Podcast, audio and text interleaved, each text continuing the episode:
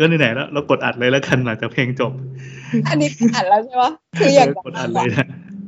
ตอนที่พี่แอนส่งไอตัวเพลงเนี้ยเข้ามาให้ฟังก่อนครั้งแรกอะเออในไลน์อะเออคืออะไปดูหนัง แล้วก็แบบไม่ได้ตอบแชทไม่ได้ตอบอะไรใช่ไหมพอออกมาจากโรงหนังอะเออมาเข้าห้องน้ำแล้วก็แบบเออเห็นแชทเยอะๆเลยก็อ่านอ่านอ่านอ่านทีนี้ก็เป็นเพลง แต่เราอยู่ในห้องน้ำมาเราเปิดฟังไม่ได้เว้ยอ่าเราก็เลย พอเข้าไปในห้องน้ำปุ๊บเราก็ค่อยเอาหูฟังเอามาใส่ แล้วก็แบบนั่งฟังไปแล้วก็ฉี่ไปด้วยอะไรอย่างเงี้ยปรากฏหัวเราะโอ้ยคือแบบไม่สามารถควบคุมได้อะหัวเราะเลเวลเนี้ยเลเวลในนี่สามารถเพลควบงคุมอะได้คือควบคุมการฉี่เนอะสะบัดมาสะบัดฉี่ว่ามันโฮออกมาโฮโฮโฮตามเสียงหัวเราะ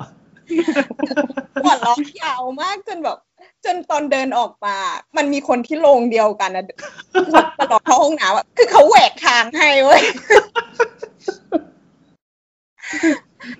คือแบบมันตลกมากแต่แบบเดินออกมาคือต้องมาเท้าอยู่ตรงซิงล้างหน้าแบบตลกมากเราไม่รู้จะเรียกเวอร์ชันนี้ว่าเวอร์ชันอะไรเลยว่ะ เพราะว่าเพลงที่เปิดมาตอนแรกๆมันจะหนืดๆใช่ป่ะ แล้วไม่รู้คุณสเกตตี้น่าจะไปเอาเอาฟุตเตจ เอ้ยเอาเอาไอตัวเสียงอะมาจากตอนแรกที่เราแบบคุยกันว่าเราแต่งเพลงอันนี้มาอะไรเงี้ยน้ำเฮียมากไง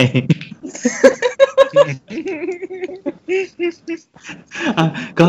คุณสกตตี้ก็เลยคุยกับคุยกับเรานะว่า ในที่สุดก็เขาคงจะทำเพลงให้เงี้ยไปเรื่อยๆ เออสนุกดีขอบคุณมากขอบคุณมากเหมือนเขาก็ได้ที่ปล่อยของด้วยแล้วเราก็ได้อะไรประหลาดประหลาดๆพิลึกพิลึกอย่างเงี้ยมา ถ้าเกิดว่าใครจะรีเควสเป็นเวอร์ชันไหนก็ลองบอกได้นะครับ เผื่อเผื่อเราจะลองทำเพลงช่างเถอะวันนั้นมาเย่เราจะได้หาอินสปิเรชันในการทำเสงมาช่วยทำนู่นทำนี่ให้เออถ้าถ้า YouTube มีคุณเสร็จสเก็ตอ่าตี้มาทำใช่ใช่อะ แนะนำตัวเข้าสู่รายการกันเถอะน้ำค่ะ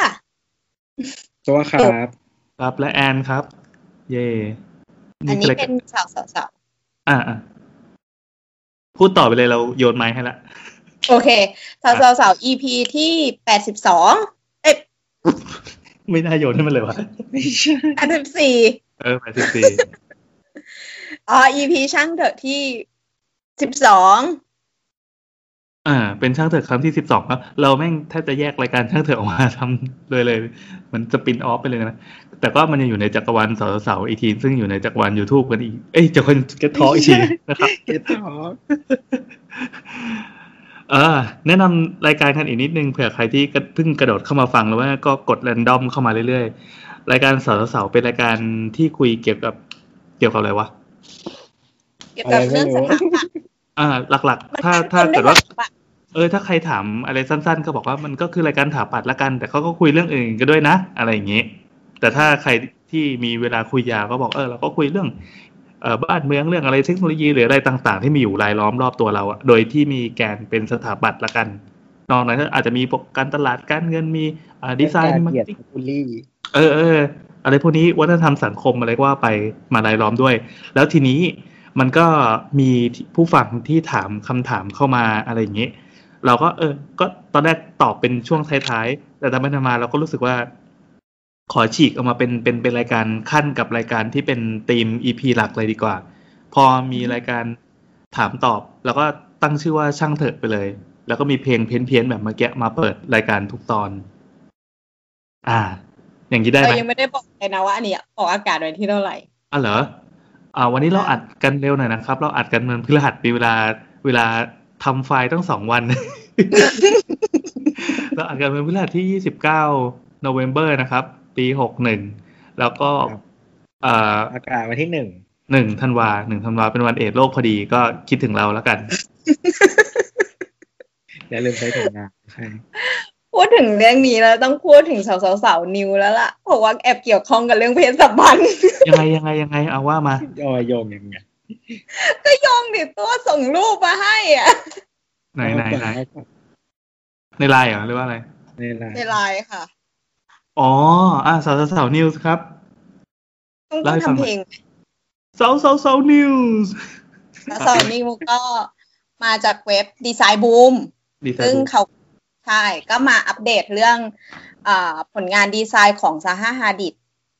อ๋อคุณแม่ คุณแม่ Zaha คุณแม่ผู้จากไป ใช่ ซึ่งจากไปตั้งแต่ 2016 แล้ว แต่ว่าครับทุกวันนี้ก็ยังมีงานออกมาสร้างเรื่อยๆ จนแบบ เรากำลังเรากำลังรอการจั่วหัวโปรเจกต์ว่า final final design ของของ Zahaแบบเป็น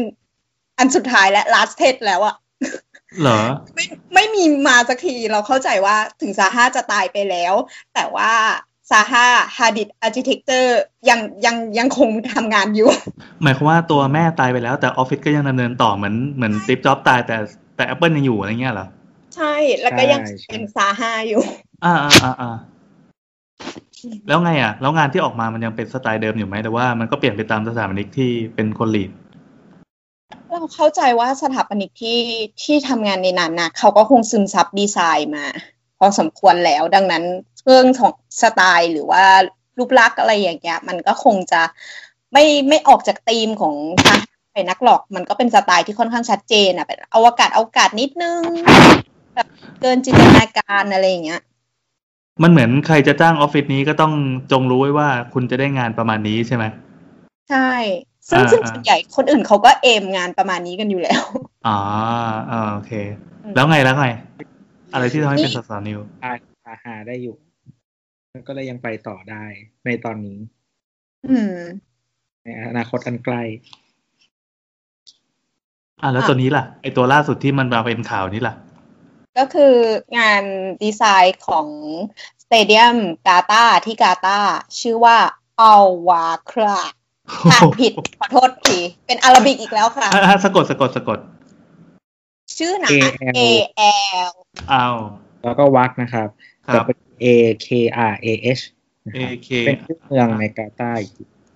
อ่าฮะเอาอ๋อ D W A K R A H อวกาศเนี่ยนะ ก็ได้ Al Wakrah Stadium อะเตเดียอืมมครับผม Al Wakrah Stadium เป็น stadium stadium ที่สร้างมาเพื่อฟุตบอลโลกปี 2022 อ๋ออ่าพอเอาชื่อไป stadium เพิ่มเติมไปดูไปฟัง EP 64นะนี่ขายของได้ด้วยเว้ย แต่ stadium เนี้ย มันเราสำหรับเราเราถือว่าใช้เวลาสร้างนานนะ เพราะว่าจริง ๆ แล้วมันมีข่าวสร้างตั้งแต่ปี 2014อืม เพราะว่ากาตาร์ก็เอ่อวางแผนไว้ว่าเขาจะเป็นเอ่อเจ้าภาพฟุตบอลโลกปี 2022 ดังนั้นเขาก็ต้องเตรียมเมืองของเขาเพื่อรองรับเอ่อเทศกาลเนี้ยแหละ ซึ่งอืมซึ่งไอ้ stadium เนี้ยมันก็อยู่ในแผนงานของเขาด้วยว่าเขาต้องสร้างใหม่ เพื่อเพื่อที่จะเป็นแลนด์มาร์คเพื่อที่จะเป็น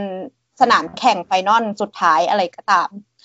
ซึ่งสนามเนี้ยมันรองรับได้แค่สี่หมื่นคนสำหรับเราใช้คำว่าแค่นะ ถ้าเทียบกับรัสเซียที่เพิ่งจัดไปเมื่อคราวที่แล้วที่รับแปดหมื่นถึงหนึ่งแสนคนน่ะเพราะเพราะอันนี้มันเป็นสเกลบอลโลกด้วยนี่ ใช่ใช่ใช่รัสเซียก็บอลโลกไงรัสเซียก็บอลโลกไงอ่าอ่าแล้วใช่ไงอืมก็หมายความว่าแบบสเกลมันต้องใหญ่หน่อย แล้วก็เป็นประเทศที่รวยด้วยอะ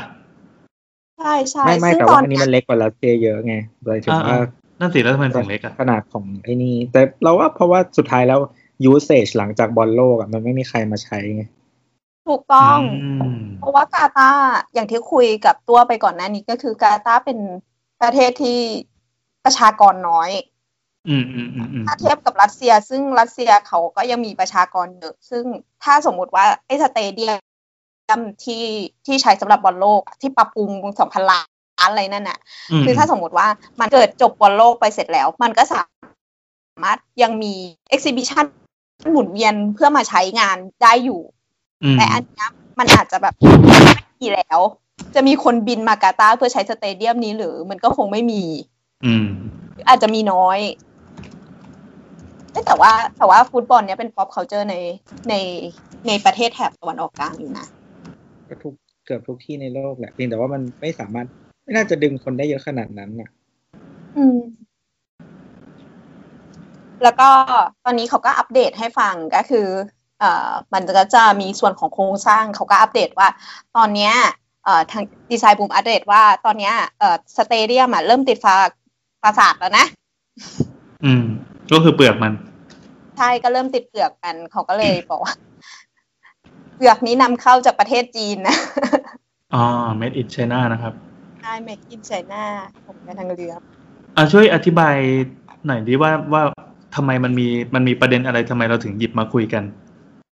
เออหนึ่งก็คือชื่อของดีไซเนอร์ตัวเนี้ยอ่าเนี่ยแหละเดี๋ยวเราอธิบายรูปร่างมันก็แล้วกัน คือที่อ่าเราพูดว่าเรื่องเพศสัมพันธ์เพราะว่า ตอนแรกที่เราโยนรูปเข้ากลุ่มไป ตัวก็โยนรูปกลับมาอีกอันหนึงเอาเอาอีกทีเผื่อใครที่ยังไม่ได้ไปค้น Google นะครับ มันคือ Alvagra นะครับ A L เว้นวรรค W A K R A S Stadium ไป ค้นดูเลย แล้วท่านจะร้องอ๋อเมื่อค้น Google Image ว่ามันเหมือนอะไร ก็นั่นแหละ พอน้ำโยนรูปนี้ไปปั๊บตัวก็โยนรูปอีกรูปหนึ่งสวนขึ้นมาทันทีด้วยคอมเมนต์ตัวนะครับ ที่สามารถเอา Google ไปใช้ประโยชน์ในทางเสริมสร้างได้ทุกประการ ไม่ว่าจะเป็นเรื่องอะไรก็ตาม อันนี้แบบคนธรรมดาเลยคนไม่ได้คนชื่อสเตเดียมคนชื่อว่าซาฮาฮาดิกกาตาสเตเดียม แล้วตามด้วยคำว่าอะไร ไม่มีตามมันได้อันนี้มาเองคือตัวรูปที่ตัวโยนมามันเป็นรูปอะไรอะไอมันเป็นตึกอะไรวะ ตึกอะไรไม่รู้อะเออ เป็นตึกอะไรอีกสักตึกหนึ่งที่กำลังทิ่มเข้าไปในกลางรูพอดี กลางช่องเปิดของสนามกีฬาเออเออว่ะเออภาว่ะพเลยอืม ตายละอะนั่นแหละก็อยากให้ลองไปดูกันอยากให้เราไปดูรูปที่รูปที่ทิมอะ เฮ้ยมันเจ๋งดีนะมันดูมันดูเหมือนแบบเป็น เอ่อมันนึกภาพว่าเราเป็นมนุษย์ต่างดาวแล้วบินมาสู่โลกอะแล้วพอไปเจอไอ้ตัวสถาปัตยกรรมชิ้นเนี้ยเราโอ้โหนี่แม่งเหมือนเป็นเกสรตัวเมียขนาดใหญ่อะเราไม่รู้หรอกว่าดาวโลกมันมันมีอะไรหรือว่ามันมีมันมีรังหรือมันมีอะไรสักอย่างไอ้วัตถุชิ้นนี้มันคืออะไร แต่แบบบ่งบอกความเป็นความเป็นแบบ master of the world อืมซึ่งซึ่งตอนเนี้ย ถ้าถ้า เอ่อของดีไซน์บูมอะเหมือนจะออกมาตัวสองอันก็คือ ตัวเนี้ยอัปเดตล่าสุดคืออัปวันนี้เลยเพิ่งอ่าเพิ่งจะลงวันนี้อ่าก็คือมันรหัสนะเราจะเห็น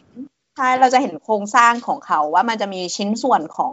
การเป็นหลังคาอยู่อะ อยู่หลายส่วนก็คือ เราเข้าใจว่าเนี่ยคือการแบ่งการรับน้ำหนักและส่วนหนึ่งก็คือ การทำให้มันใช้งานได้มากสุดอ่าลองอธิบายหน่อยที่ว่ามันยังไง ก็คือถ้าสมมุติว่ามันเป็นโครงสร้างชิ้นเดียวเพื่อรับน้ำหนักอ่าอ่าหลังคาชิ้นใหญ่ๆอะ มันอ่าจะทำให้ตัวโครงสร้างชิ้นนั้นอะใหญ่ไปด้วย ซึ่งใน EP Stadium มาเราเคยพูดอยู่แล้วว่าเอ่อโครงสร้างชิ้นชิ้นใหญ่อะ มันก็เป็นอุปสรรคอย่างหนึ่งในการ ในการมองเข้าไปในเกมข้างในด้วย เพราะว่ามันจะมีเรื่องของเอ่อระยะสายตาที่สำหรับมอง คือยังไงอะตัวโครงสร้างมันเกะกะหรือมันยังไง ใช่ใช่มันเกะกะ อืมอืมแล้วอันนี้เขาแก้ปัญหายังไงเขาก็จะแบ่งมันเป็นส่วนๆก็คือเราจะเห็นเป็นกรีบกรีบๆอยู่อะนะคะอ๋อเป็นกรีบใช่ มันทำให้เอ่อตัวโครงสร้างอะได้รับการซอยให้เล็กลง อ๋อ โอเค เราเข้าใจที่น้ำอธิบายละ คืออย่างนี้ครับ สเตเดียมอะ มันเหมือนเราต้องไปนั่งอยู่ในหอยยักษ์ตัวหนึ่ง จะบอกว่าจิ๋มมันก็แรงไปฮะเป็นหอยแล้วกัน เป็นหอยแล้วกัน นั่งอยู่ในเปลือกหอยอะซึ่งมันเป็นเปลือกสองฝาที่กำลังอ้าอยู่บางทีก็เป็นฟิตสี่ฝาเลยอะไรก็แล้วแต่นะอาจจะให้นึกภาพโดยรวมแล้วกัน มันจะมีหลังคาที่เป็นเป็นต่างเปลือกกันตหรองยไหนเนี่ยไม่หอยมันให้ความรู้สึกเหมือนมีเปลือกบางไง ก็โอเคมีเปลือกบางที่คุมเราอยู่ แต่ว่าถ้าโดยทั่วไปการออกแบบสเตเดียมเนี่ยมันจะเป็นเปลือกแผ่นใหญ่ ๆ แล้วก็มีโครงสร้างมารองรับมามารับน้ำหนักอะไรก็ว่าไป ซึ่งยิ่งชิ้นใหญ่มันก็ยิ่งดูแลลำบาก ยิ่งชิ้นใหญ่ก็ยิ่งจะต้องทำโครงสร้างไปรองรับเยอะหน่อยอะไรเงี้ย เขาก็เลยใช้วิธีทำไอ้เปลือกข้างบนหลังคาบนหัวแล้วเนี่ยให้ซอยเป็นชิ้นเล็ก ๆ เป็นแง่งๆเป็นเขาภาษาแถวบ้านเรียกว่าเป็นเหลี่ยงๆเป็นเหลี่ยงๆก็คือ เป็นเหลี่ยงๆก็คือเป็นเหมือนเป็นตุ้นๆนะยากพอๆกัน อันนั้นแหละก็คือซอยเป็นชิ้นเล็กๆอะเอออย่างที่น้ำว่าเพื่อเพื่อโอเคแบบพอซอยให้เล็กๆปั๊บมันมันมันจะได้แบ่งกันรับน้ำหนักเล็กๆก็แล้วแต่ทางวิศวกรรมอันนี้เราไม่แน่ใจ แต่ถ้าทางดีไซน์ก็คือมันให้เอฟเฟกต์ที่ประหลาดดีเหมือนเรา นั่งอยู่ในยานอวกาศจริงคือเราบอกเดานะว่าที่เปิดข้างบนนะเปิดหลังคาได้ฮะ inspiration การสร้างอะของดีไซน์อะๆเขาบอกว่ามาจาก เอ่อเขาเรียกว่าอะไรอะไอเขาเรียกว่าอะไรวะใบเรืออะเออ เราเราหาคำแปลคำว่าคำก่อนคำว่า boat ไม่ได้เว้ยมันมันเขียนว่า D H เออก็คือ D มั H น O W อะไม่ใช่มันเป็นลักษณะอันนั้นมันเป็นลักษณะของเรือ มันเป็นชื่อประเภทของเรือ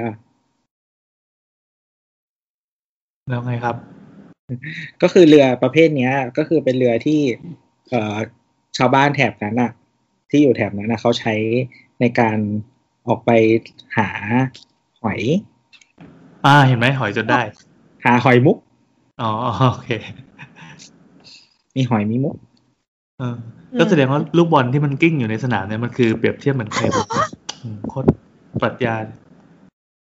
ปรัชญาสิงโตครับอะโอเคจบเออและนั่นก็เป็นสาวสาวนิวส์นะครับ ถ้าใครฟังน้ำไม่รู้เรื่องก็ติดตามได้ โอเค เราเข้าสู่ช่วงคำถามกันดีกว่าเก้ มาที่อันแรกจริงๆมันไม่ใช่คำถามหรอกเอ่อก็คือเหมือนเขาพูดถึงเกี่ยวกับตอนที่แล้วที่เราเรื่องตึกคนรวยใช่ไหมตึกคนรวยครับร้อยที่อ่านเร็วมากนะครับ ตึกรวย คนรวย ก็บอกว่าเอ่อไม่รู้ว่ามีคนทวิตไปหรือยังว่าในตอนจะมั่วๆเรื่องเทียบ GDP ค่าก่อสร้างตึกอยู่นิดหน่อยไม่ในรายการมีแก้หรือเปล่าไม่รู้เพราะยังฟังไม่จบครับคือจริง ๆ เลขที่พูดใน ตอนน่ะ น่าจะถูกหมดแล้วแหละ ไม่ได้ผิดนะครับ แต่ว่ามันจะสับสนตอนที่เราเอามาเทียบนั่นแหละ ยังไงยังไงยังไง ก็คือมูลค่าการสร้างตึกอะมันอ่าอ่าน่าจะเป็นตึกสุดท้ายมั้งครับรัชเอาอาบาอิเนี่ยอยู่ที่ประมาณสิบห้าบิลเลียน USD อือหืออืมอืมอันนี้คือที่ที่ที่เอ่ออะไรนะนครพักกะปะใช่ใช่ใช่อ่าอ่าอ่าใช่เมแล้วกะก็ แล้วก็เทียบ GDP ประเทศอื่นให้ดู ก็ GDP จริง ๆ แล้วอะ พอเราเป็นหน่วยหน่วยเป็นบิลเลียน USD อะมันเลยงง อืม อืม ก็คือที่เราเทียบไปตอนนั้นก็มี เอ่อไอซ์แลนด์มาที่มันใกล้เคียงกับมูลค่าก่อสร้าง มันก็อยู่ที่สิบเจ็ด billionสิบเจ็ดบิลเลียนนะบิลเลียนก็คือพันล้านนะ USD อืมครับผม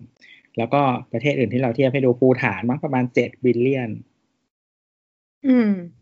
เออ ส่วนประเทศไทยอยู่ที่ประมาณพันสองร้อย billion อืมอืมอืมอืมนั่นแหละ ก็คือถ้าตีเป็นที่ตีเป็นเงินไทยนะอ่าประมาณ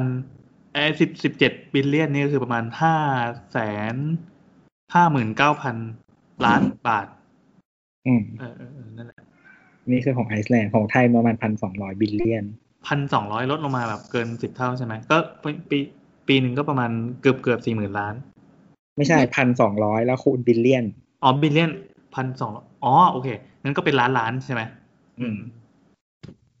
พันสอง ทำไมนี่แหละมันมันงงเพราะใช้หน่วยเออ billion มันงงเออใช่เพราะว่ามันใช่ไม่มีเลขไทยในหน่วยนี้อ่าภาษาอ่ามันไม่มีคำนี้ เป็นเป็นหน่วยพันล้านหน่วยพันล้าน ใช่อือหือคือบางทีเคยมีกระทู้พันทิปไว้ที่ถามว่า อ่าอ่าเลขหนึ่งสองสามสี่ห้าหกเจ็ดแปดเก้าสิบเนี่ย สิบเอ็ดสิบสองสามสี่ให้ไล่ตัวเลขไปเรื่อยๆถามว่าแบบเนี้ยจะอ่านว่าอะไร อ่านออกเสียงภาษาไทยว่าอะไร บ้างก็บ้างก็เอาคำว่าล้านอะไปขั้นทุก ๆ ครั้งที่เป็นเลขหกหลักนึกออกไหมอืมอือฮึบางคนบางคนก็บอกว่าให้อ่านรวบไปเลยแล้วก็เติมคำว่าล้านทีหลัง อะไรอย่างเงี้ยเออเหมือนเรายังไม่ได้ข้อสรุปด้วยเพราะกระทู้พันทิปอันนั้นก็เถียงกันไม่จบเออแต่คือของฝรั่งอะ หลักหลักมันหลักเลขมันน้อยกว่าภาษาไทยอะภาษาอังกฤษ เดี๋ยวอย่าว่าฝรั่งเลย เพราะภาษาอื่นก็ไม่เหมือน อ่า ภาษาฝรั่งเศสยังไม่มีเลขแปดสิบเป็นบ้าทำไมอะ มันใช้ภาษาฝรั่งเศสมันคำว่าแปดสิบมัน gas bank ก็คือแบบ gas คือสี่ bank คือยี่สิบอ่าอืมแปดสิบฝรั่งเศสก็จะเป็นสี่ยี่สิบสี่ยี่สิบอืม แล้วแล้วอ่าแล้วสมมติของแปดแปดสิบเอ็ดอย่างเงี้ย ก็สี่ยี่สิบหนึ่งอะแล้ว แล้วฝแล้วรั่งอ่านเศสเป็นคูณเหรอเนี่ยเพิ่งรู้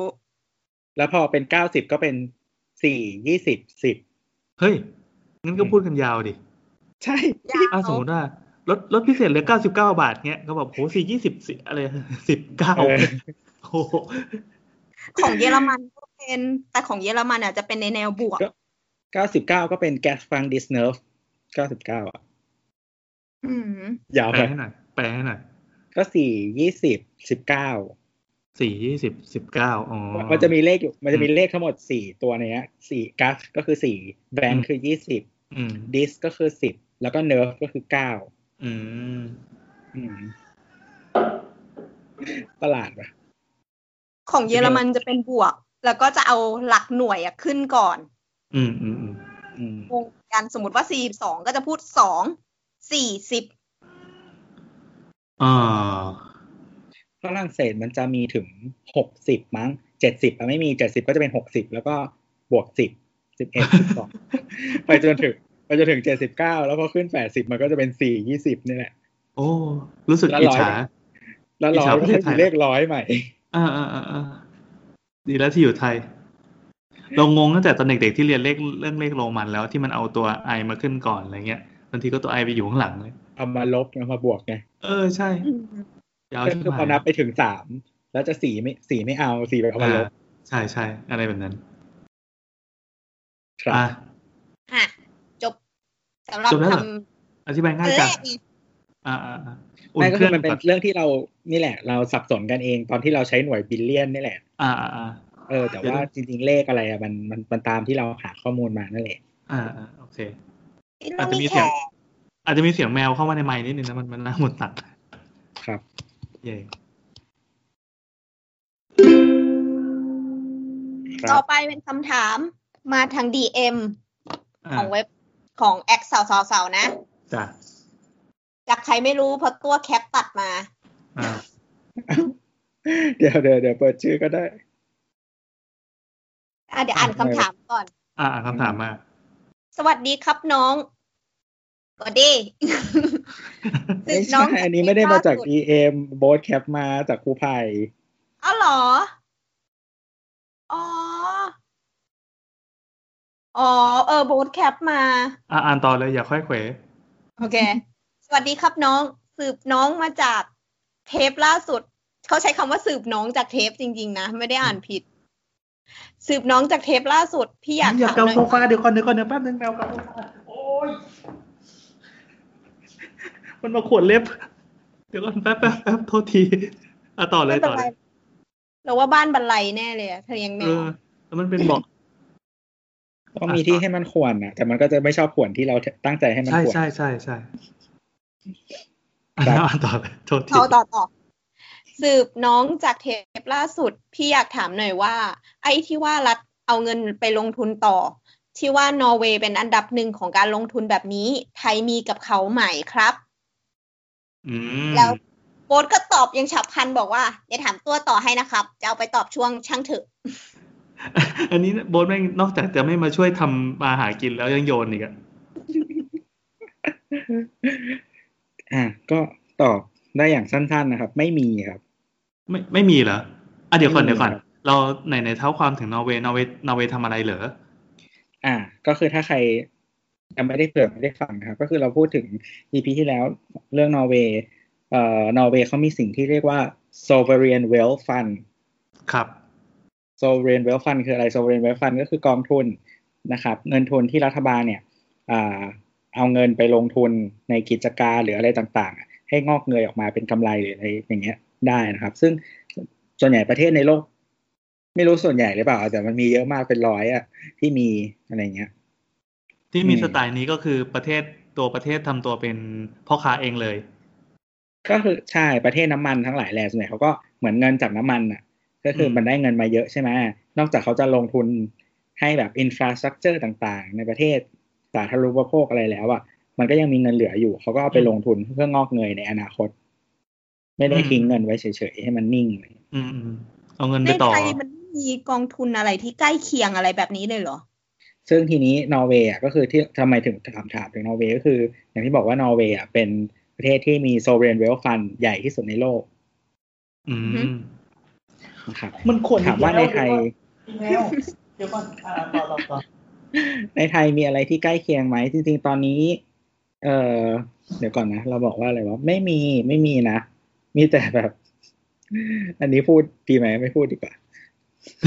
ก็ได้นะ เพราะว่ามันเป็นแฟกต์ ใบอ่าใบใบก็ได้ใบใบก็ได้ เราเราพอจะเดาออกแต่ก็พอพอใบใบนิดนึงอ่าจริงๆก็มีองค์กรหนึ่งนะครับที่เขาแบบมีเอ่อถือหุ้นในกิจการต่างๆ เช่นแบบธนาคาร สีม่วง บริษัทปูนอะไรนู่นนี่นั่นอะไรอย่างเงี้ย แต่ว่าจริงๆว่า ไม่ใช่สิแต่ว่าจริง ๆ แล้วก็คือ คือโดยลักษณะทางกฎหมายอะมันถือว่าเป็นทรัพย์สินแผ่นดิน แต่ว่าโดยในการใช้งานอะไรอย่างเงี้ยมันอาจจะไม่ได้ เป็นแนวนั้นเท่าไหร่อะไรเงี้ยฉะนั้นเนี่ยมันก็ไม่ถือว่าเป็น sovereign wealthลฟัน อืม อ่าแต่โดย concept มันอะครับ โดย concept มันใช่ใช่ไหมโดย concept มัน คือต้องบอกก่อนว่าสมัยที่ตั้งสิ่งนี้ขึ้นมาเนี่ย มันเริ่มมาจากที่คือสมัยก่อนนู้นเลยอะอ่ากษัตริย์กับแผ่นดินอะ กระเป๋าตังค์เดียวกัน อ่า เรียกได้ว่าในยุคการปกครองที่เป็นแบบสมัยสมบูรณ์อะ อันนั้นคือละละกษัตริย์ก็คือรัฐบาล ใช่อ่ากษัตริย์เป็นส่วนหนึ่งของรัฐบาลก็คือกระเป๋าตังค์เดียวกัน แต่ว่าตอนหลังอะเขาพยายามแยกก็คือมีอืมแยกแยกสองกระเป๋าตังค์ครับเออใช่ก็มันจะมีซึ่งกระเป๋าตังค์ส่วนตัวกับกระเป๋าตังค์ที่เป็นเหมือนแบบ เหมือนเป็นของแผ่นดิน แต่ว่าก็ยังในนามกษัตริย์อยู่ไกลอยู่ในๆในสำนักงานทรัพย์สินเนาะใช่ประมาณนั้นก็เหมือนเออเหมือนเป็นก็เลยของของออฟฟิศเป็นหน่วยงานนี้ ใช่อ่ากับของส่วนตัวอะไรเงี้ย ก็เป็นครับแบบพระคลังข้างที่อะไรเงี้ย อ่าฮะ ชอบคำว่าเออนั่นแหพัละกขังข้ามที่จัง มันเป็นชื่อจริงๆ เออ นั่นแหละก็เลย เพราะฉะนั้นเนี่ยมันก็เลยไม่เหมือนกับโซเรนเวลฟันอืมอืม ประมาณนั้น แล้วก็แต่ว่าจริงๆ เหมือนมีแนวความคิดที่พยายามจะ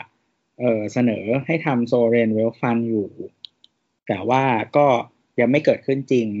อืมเหมือนที่เราลองหาข้อมูลดูเหมือนกระทรวงการคลังเขามีแบบว่า ความพยายามในการศึกษาเรื่องโซเรนเวลฟันเพื่อจะจัดตั้งขึ้นมาอยู่เหมือนกัน เพราะว่าทาง IMF อะก็เหมือนเขาเรียกอะไร แนะนำให้รัฐบาลไทยอะจัดตั้งโซเรนเวลฟันขึ้น เพราะว่าประเทศไทยอะมีเขาเรียกว่า foreign reserve ก็คือ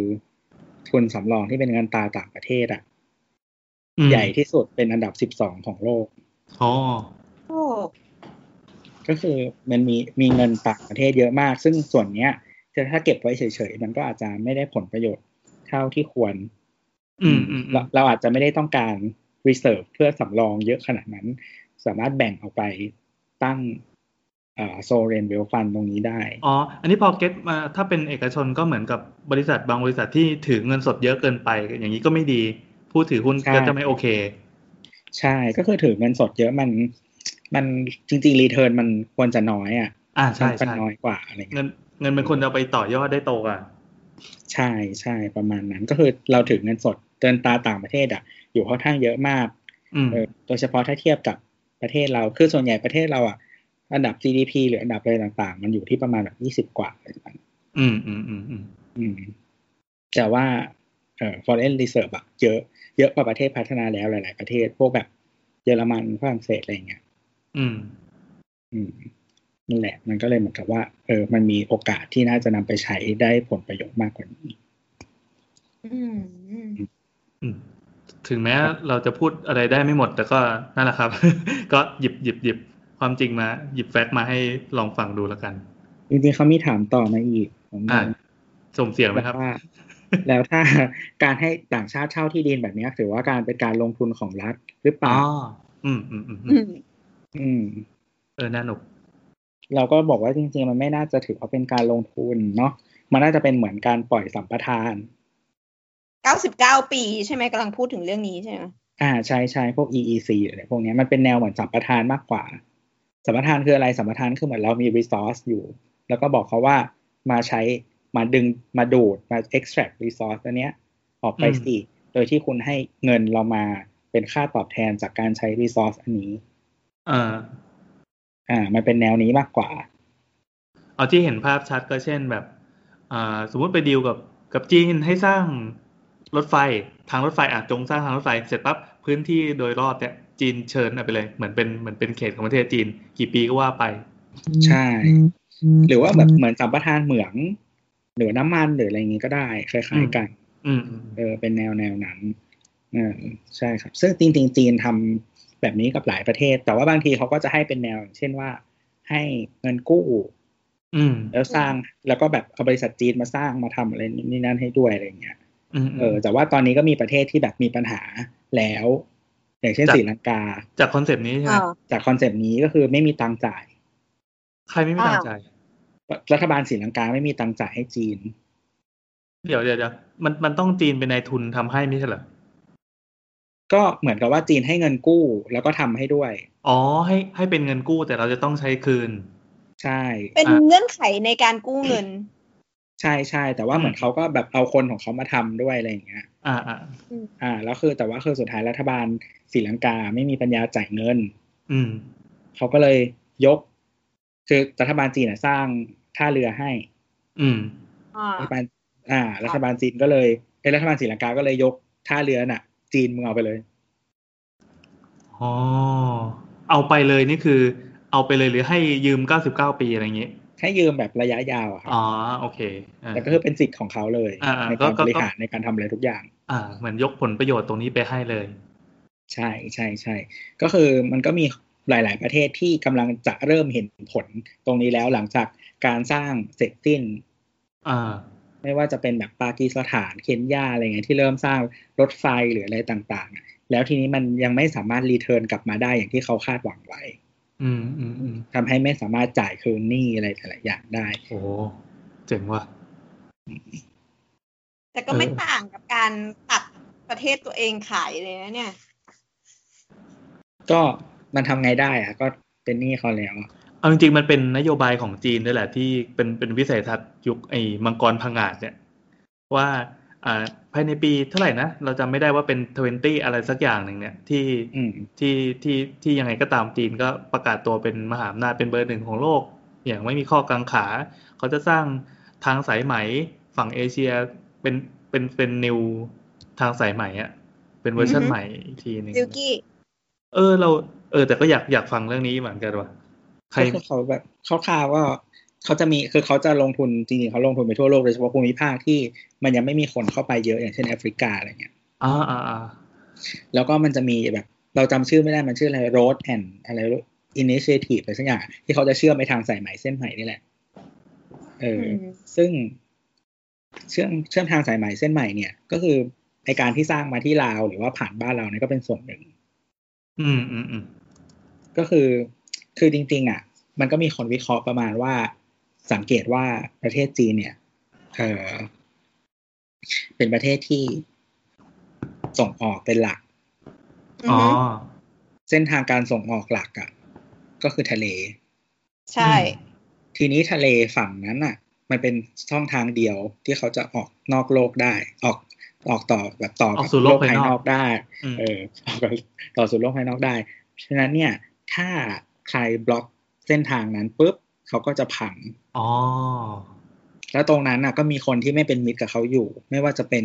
เกาหลีญี่ปุ่นอ่าอ่าไต้หวันอ่าอืมอ่าล้วนเป็นพันธมิตรของอเมริกาทั้งสิ้นอ่าดราม่าทั้งนั้นเลย แล้วก็มาอีกด้านหนึ่งมหาสมุทรอินเดียก็คืออินเดีย ที่เป็นคู่แข่งกับเขาอยู่ อืม ก็คือไม่ไม่เป็นพันธมิตรกัน แล้วอินเดียก็เป็นพันธมิตรกับอเมริกาด้วย อืมเขาก็เลย สร้างอินฟราสตรักเจอร์หลายอย่างเนี่ยเช่นปักไปทางปากีสถานบ้าง ลงมาแถบบ้านเราบ้าง อืม เพื่อให้มันมีทางออกอื่น ๆ ในการเชื่อมต่อกับโลก แล้วก็ balance power ของประเทศรอบข้างเขาอืมในขณะเดียวกันก็มีทางออกไปทางยุโรป ซึ่งมันจะสร้าง เอ่อ infrastructure รถไฟหรืออะไรหลาย ๆ อย่างเข้ามาด้วย ซึ่งประเทศไปยุโรปซีเรียไม่ใช่ซีเรียสิ ไม่ใช่ซีเรียเหรอ ไม่ผ่านทางนั้นอ๋อเหรอ นึกว่าผ่านทางรัสเซียไปไม่ผ่านทางรัสเซีย ผ่านทางยุโรปเอ่อตะวันออกที่มาโซนใต้อะไม่ผ่านทางรัสเซีย ก็เพื่อแล้วก็ยุโรปหลาย ๆ ประเทศอะ แม้ว่าจะเป็นประเทศที่แบบอยู่ในยุโรปแต่ว่าโซนแบบที่จะติด EU หรืออะไรก็ตามอะซึ่งเหมือนกับว่าถ้าจีนสามารถสร้างเข้าไปได้อะประเทศมันก็จะ ได้ผลประโยชน์ค่อนข้างเยอะเขาก็อยากจะได้ตรงนี้ อืมอืมอืมอืมเออนั่นแหละครับ เออ น่าสนุก น่าสนุก จริง ๆ เรื่องจีนนี่ ถ้า ถ้าคุยก็น่าจะมีอะไรคุยกันอีกยาวเนาะ ถ้าผู้ฟังท่านไหนที่ ที่สนใจแล้วก็อยากเอาความรู้เรื่องการพังอาจของจีนในอนาคตมาเล่าให้เราฟังได้ก็จะยินดีเราอยากไปสัมภาษณ์เนาะ ต่อไปเป็นคำถามโซนถาปัตย์แล้วหลังจากจบการเงินไปเออเออจากคำถามจากคุณแสงเงาพุ่งจากปลายเทียนส่งมาถามที่ acc เสาเสาเสาทางทวิตเตอร์ครับ ว่าตั้งใจจะ renovate บ้านเก่า จะเปลี่ยนจากหลังคาเป็นดาดฟ้า ผู้รับเหมาแนะนำให้ใช้พื้นสำเร็จอืม เทหน้าด้วยคอนกรีตแต่เจอโพสต์เรื่องรั่วซึมจากพันทิปมากมายอืม รบกวนทีมงานสาวๆว่าการก่อสร้างแบบอื่นได้ไหมแบบไหนดี แล้วก็แฮชแท็กตั้งเถอะเขามีรูปหน้างานมาให้ดูปะไม่มีค่ะ แล้วก็อ๋อมีรีพลายลงมาอีกหน่อยหนึ่งก็คือ เขาบอกว่าตอนนี้เท่าที่หาจากอากูมามีระบบหล่อในที่ อืม แล้วก็ระบบ mental deck อืมอ่า เทคอนกรีตปิดระบบอื่นมีไหมคะ และแต่ละแบบมีข้อระวังอะไรบ้างครับ อืมอืมอืมโอเคอะ มาเลยครับอ่า พื้นดาดฟ้ามีประมาณสามแบบ พื้นพื้นมีสามแบบ แบบที่หนึ่งที่อ่าผู้รับเหมาแนะนำคือการให้ใช้พื้นสำเร็จรูป เป็นวิธีที่เร็วและถูกที่สุด มันคือไอ้แผ่นแผ่นปูนที่เหมือนเป็นแผ่นทางเดินที่เราเจอเจอปะเป็นแผ่นใช่ค่ะยาวๆกว้างประมาณสี่สิบเซนได้ไหม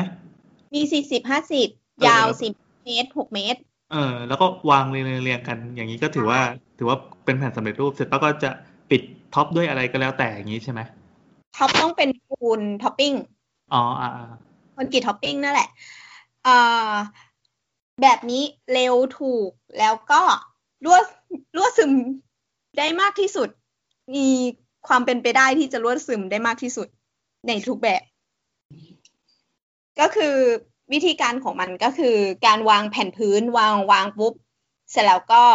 เทด้วยท็อปปิ้งปิด ซึ่งซึ่งมันมีความเป็นไปได้สูงมาก ๆ ที่น้ำมันจะลงไปผ่านตัวท็อปปิ้งหรือรอยแยกเล็กน้อยก็ตาม จะลงไปข้างล่าง ซึ่งซึ่งวิธีเนี้ย ก่อนก่อนหน้านี้เราต้องพูดก่อนว่าเอ่อพื้นแบบนี้มันจะมีน้ำหนักต่อตารางเมตรอะประมาณสองร้อย ถึงสามร้อยตารางเมตรเอ๊ะต่อตารางเมตร กิโล กิโลต่อตารางเมตรใช่สองร้อยถึงสามร้อยตารางต่อกิโลเมตรเฮ้ยกิโลต่อตารางเมตร เออ โอเค นั่นแหละ หน่วยนั้นแหละ ก็คือมันจะเราต้องถามก่อนว่าพื้นที่ที่คุณจะทำเพื่อเป็นดาดฟ้าทั้งหมดอะมันใหญ่เท่าไหร่อ๋อแล้วก็คูณด้วยน้ำหนักเท่านี้ไป ต้องถามว่าโครงสร้างเดิมที่จะทำดาดฟ้า มันพอที่จะรับ น้ำหนักเท่านี้ได้ไหมอ๋อสิ่งที่เกิดขึ้นก็คือมันจะทำให้คานเดิมอะแอน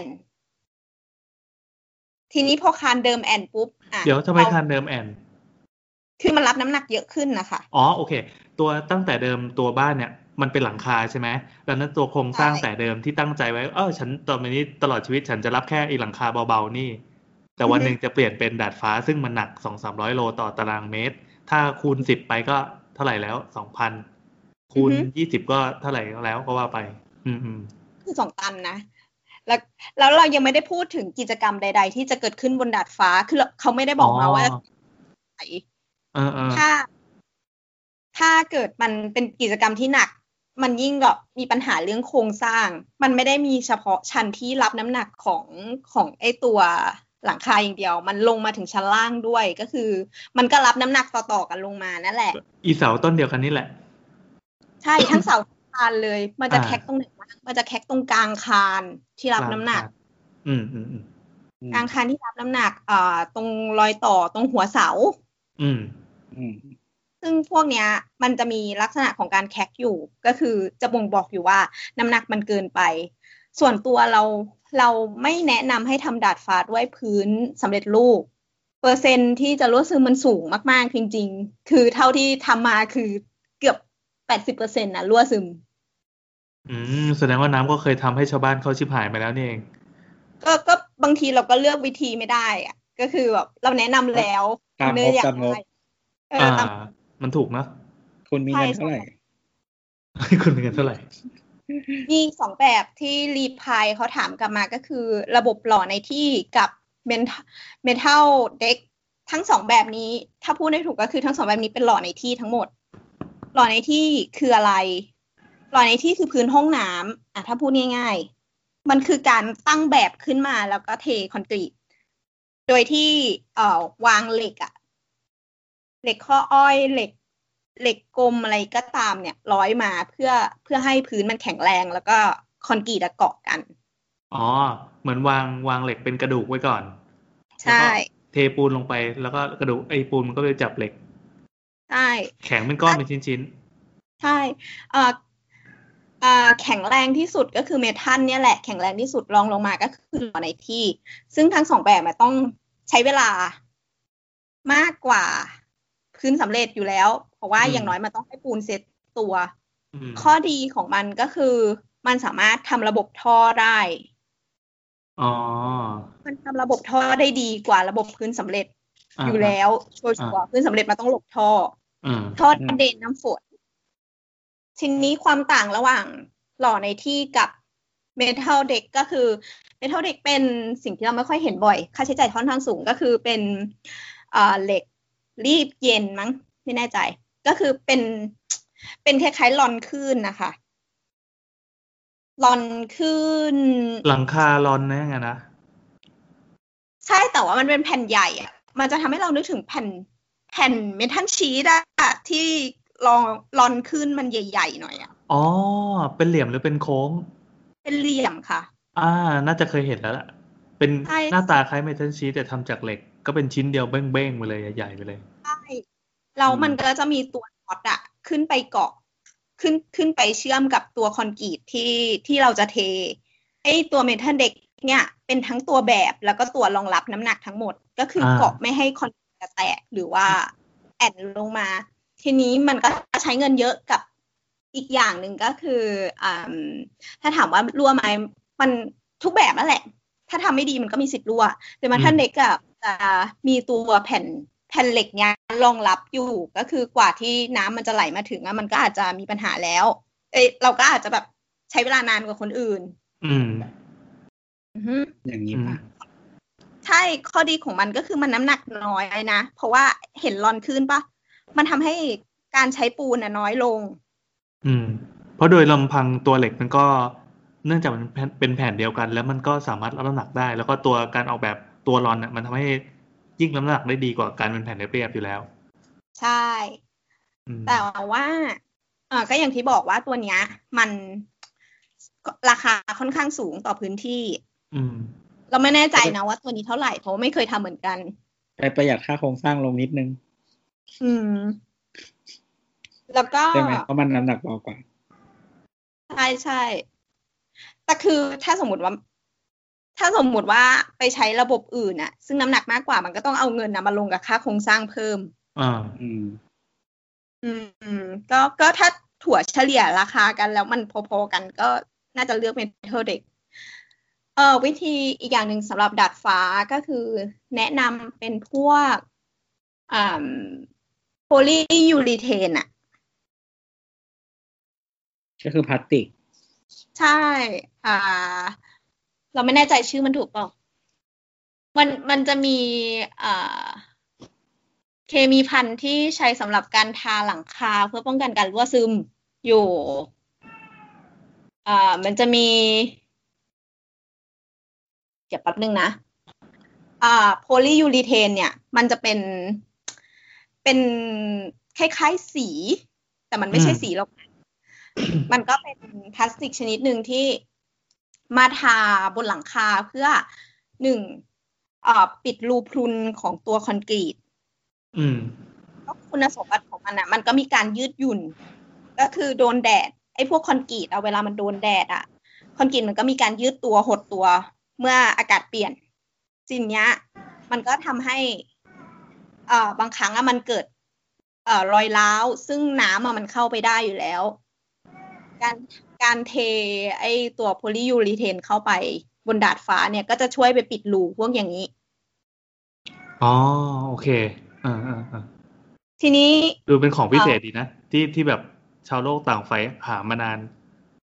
แต่มันกันความร้อนก็ได้เออคือแบบทนความร้อนแล้วก็แถมยืดหดได้ แล้วก็กันรั่วได้ด้วย เกาะเป็นแผ่นๆเป็นหนืดๆอะใช่หนืดๆแต่ว่ามันก็มีหลายหลายเลเวลนะ มันก็มีเลเวลที่อยู่ได้นาน หรือเลเวลที่อยู่ได้สองถึงห้าปีอืมอย่างนี้ถ้าสมมติว่าดาดฟ้าที่ใช้ ซึ่งซึ่งหลักมันแตกต่างกันตรงราคา ซึ่งถ้าเกิดเงิสนมมเท่าติไหร่ว่าอีกันอืมซึ่งสมมติว่าถ้าเกิดดาดฟ้าที่กำลังจะทำเนี่ย สามารถขึ้นไปเป็นแทนบ่อยอืมได้ง่าย ๆ อะไรอย่างเงี้ย ก็แนะนำให้เป็นแบบธรรมดาก็พอก็คือ ห้าสองถึงห้าปีก็ทาใหม่ครั้งหนึ่งทากันหนึ่งเออจบแล้วแสดงว่าอะถ้าถ้าแนะนำแนะนำคนที่เขาถามมาเนี่ย ที่ช่างบอกว่าใช้แผ่นพื้นวาง มันมีมันมีข้อดีคือราคาถูก แต่ก็จงทำใจว่ามันจะรั่วนะ แล้วใช่แล้วชัวร์หรือเปล่าว่าโครงสร้างข้างล่างรับได้ อือฮึเออ นี่แหละบะการการทำบ้านการรีโนเวทบ้านก็เลยจะต้องมีผู้เชี่ยวชาญหรือแบบอย่างน้อยก็วิศวกรหรืออะไรเงี้ยที่ไปเช็คว่าตัวโครงสร้างเราไหวหรือเปล่า แต่เขาไม่ได้ให้ข้อมูลมาแล้วก็ตอบกว้างๆไว้ก่อนเนอะค่ะอืมแต่โดยทั่วไปถ้าถ้าตามความเห็นของน้ำนี่คือเชียร์ทางไหน ถ้าเกิดเจอเคสอย่างเงี้ย ถ้ามีตังค์เราเชียร์เมทัลเด็กนะอ่าถ้ามีตังค์แล้วถ้าไม่มีตังค์ไม่มีตังค์นี่ไม่มีตังค์ระดับไหน ถ้าไม่มีตังค์แบบมีน้อยมากก็คงต้องเป็นพื้นสำเร็จอะแล้วก็มันเน้นเรื่องท็อปปิ้งเอาแก้ปัญหาเอาในอนาคตใช่ก็มันเน้นเรื่องท็อปปิ้งเน้นลงลงราคาเรื่อง polyurethane แทนเออแต่ก็ก็ก็เตือนไว้อีกทีว่าอ่าน้ำหนักที่เพิ่มขึ้นมา มันไม่ใช่แค่น้ำหนักโครงสร้างนิ่งๆ ที่เป็นน้ำหนักอือฮึ static อะมันมีน้ำหนัก dynamic ที่เกิดขึ้นจากกิจกรรมที่ขึ้นไปทำด้วย เช่น ดาดฟ้าต่อไปจะจัดคอนเสิร์ตร็อกอะไรอย่างนี้ขึ้นมากระโดดกันอะไรเงี้ย เออมันมันมันมันมันก็ไม่ใช่แค่ตัวโครงเท่านั้นแล้วที่จะต้องรับจะต้องเสริมเหล็กต้องเสริมเสาเสริมอะไรอีกว่าไป อันนี้ก็เป็นงานของวิศวกรละใช่เออมีทิศนิดนึงเรื่องตอนการทาโพลียูริเทนคือปกติอะเราเคยเจองานหนึ่งคือเขาพาทาดาดฟ้าใช่ไหมเขาทาดาดฟ้าจริง ๆเขาทาแต่พื้น คือพวกอย่างเงี้ยมันควรจะเหมือนเคิร์ฟ ห้องน้ำเคยห้องน้ำเคยเห็นห้องน้ำที่มันไม่ได้ลดระดับปะอ่าแล้วมันอ่าจะมีพวกประตูดินอะเขาเรียกประตูอะไรนะขอบประตูข้างล่างอะ ที่นูนๆขึ้นมาธรณีอ่านั่นแหละ feel อย่างนั้นนั่นแหละ ก็คือบนดาดฟ้าให้ทา polyurethane อะขึ้นมาจากพื้นขึ้นมาด้วย เวลาฝนมา คือแบบบางที get ละ อืม มันจะซึมตรงขอบข้างอ่าอ่าอ่าอ่า คือคือดาดฟ้าเราก็จะมีไอกระบะรอบๆใช่ป่ะเหมือนเหมือนเหมือนถาดขนมหม้อแกงอะๆถ้าเรา คือถ้าเราไปทาแค่ตรงพื้นอย่างเดียวอีตรงซอกตรงนั้นแหละที่น้ำฝนน้ำอะไรต่างๆ อยู่ไปเดี๋ยวแม่งเต็มไปหมดรั่วเต็มไปหมดเลย ต้องทายกขึ้นมาด้วยอืมใช่ต้องทายกขึ้นมาด้วยอืมอืมอืมเออโอเค อันนี้ก็เนื่องจากข้อมูลข้อมูลที่ถามมานะก็ก็เป็นข้อมูลกว้างๆแล้วก็จะตอบไปกว้างๆแบบนี้ก็จริงๆก็เผื่อไว้เผื่อคนอื่นที่พิจารณาจะเปลี่ยนหลังคาบ้านตัวเองเป็นดาดฟ้าได้ด้วย ก็ลองอือฮึลองลองฟังแล้วพิจารณาดูแล้วกัน ก็ลองพิจารณาตามงบนะครับ ตามงบใช่มันเป็นใช่ตามงบเป็นจริงๆนะอืมแล้วก็ตามช่างด้วยบางทีแบบ ช่างเขาเชียร์ในสิ่งที่ตัวเองถนัดอะใช่ใช่เราเจอจริงๆเจอมาหลายทีแล้วโอ้ยทำแค่นี้ก็พอจริงๆคือช่างตัวเองมีฝีมือทำแค่นี้ แต่ถ้าเกิดว่าเป็นช่างโปรโปรเขาก็จะแนะนำทางที่ดีกว่า แต่ก็แพง ใช่อือฮึไม่แต่ว่าจริงๆไอ้ทางที่ยิ่งถูกอะ ถ้าจะไม่ให้มันรั่วหรืออะไร มันก็ต้องยิ่งใช้ฝีมือมากกว่าปกติป่ะไม่ไม่ไม่ไม่ไม่ความจริงคือ คือช่างจบงานก็จบ หมายถึงว่าไอ้อันที่ถูกสุดอะแล้วถ้าแบบทำไม่ดีมันก็ยิ่งรั่วมากกว่าไงใช่ใช่ก็นี่ไงก็ก็ให้ระวังไว้ โอเคก็คุณมีเงินเท่าไหร่ต่อไป เป็นคำถามอยู่ยังอยู่ในหมวดสถาปัตย์อยู่ อ่าคุณนก นุกนก ชื่อนกหรือนกอะมันจะยากต้องอ่านชื่อนี่แหละโอเค อยากรู้จังเลยครับ เทคโนโลยีในปัจจุบันวงเล็บ ถ้าไม่นับเรื่องทุนสร้างและกฎหมายการสร้างตึกสูง วงเล็บปิด เราสามารถสร้างตึกสูงที่สุดได้เท่าไหร่ ได้แค่ไหน เออ น่าสนุกอืมเรา สามารถสร้างตึกสูงได้เออมากที่สุดเท่าไหร่เออเออน่าหนุกอะชื่อเขาอ่านยากยังไงวะนาม N O K เนี่ยมันก็คนนกปะว่านกอะแต่เขาเป็นผู้ชายปะพี่เขาควรจะชื่อนกเหรอนกสัตว์ชัยผู้ไงชายก็ชื่อนกเยอะแยะเอ้าเหรอ ผู้ชายชื่อแอนเนี่ยมีเลย เออว่ะเออแย่เลยอะมาครับ ทีนี้ก็มีโบ๊ทมา reply ต่อไปว่า ไม่รู้ไม่แน่ครับใจไม่ใช่ ไม่แน่ใจว่าตอบตรงคำถามไหมอืมแต่อยากแนะนำให้ไปดูอะไรสนุกสนุกๆที่เกี่ยวกับการตีความว่าตึกสูงดู ลอง search คำว่า evolo skyscraper competition ดูนะครับ competition petition เออว่ามันไม่เห็นตอบตรงคำถามเลยมันบอกนิยามใช่ตึกสูงกูไม่ได้อยากรู้นิยามตึกสูงกูอยากรู้ว่าสร้างสูงได้เท่าไหร่ ใช่ซึ่งซึ่งเราอะคิดว่าไม่เกี่ยว แต่ว่าเราไปดูตามที่โบ๊ทบอกแล้ว มันอ่ามันเป็น เออเหมือนเหมือนเป็นอ่า เป็นเว็บไซต์หนึ่งเกี่ยวกับสถาปนิกเนี่ยแหละ ก็คือให้อ่า นักเรียนสถาปนิกเอ่อ trainee ใครก็ตาม intern ใครใครก็ตามที่มีความสามารถหรือมีไอเดียเกี่ยวกับตึกสูงอะก็มาโชว์งานกัน ก็มีคนโชว์งานสวยๆเยอะ แล้วก็เป็นตึกสูงในการตีความของแต่ละคน ที่ที่สร้างจริงหรือว่าเป็นแค่แบบ conceptual อย่างเดียว concept ค่ะ เป็น conceptอ่าอ่าอ่ายังซึ่งไบ้าซึ่งอะก็ก็ก็ไม่ได้ตรงคำถามเขาหรอกก็คือ ไปดูสนุกสนุกๆได้ ใครอยากดูชอบตึกสูงก็ไปดูกัน แต่ทีนี้เรากลับมาที่คำถามของเขา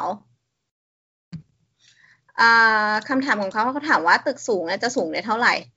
เราคิดว่ามันจะสูงได้ไปเรื่อยๆ เพราะตอนเนี้ยระบบตึกสูงอะมันคือการ copy copy วางไปเรื่อยๆอะก็คือจริง ๆแล้วว่าเหมือน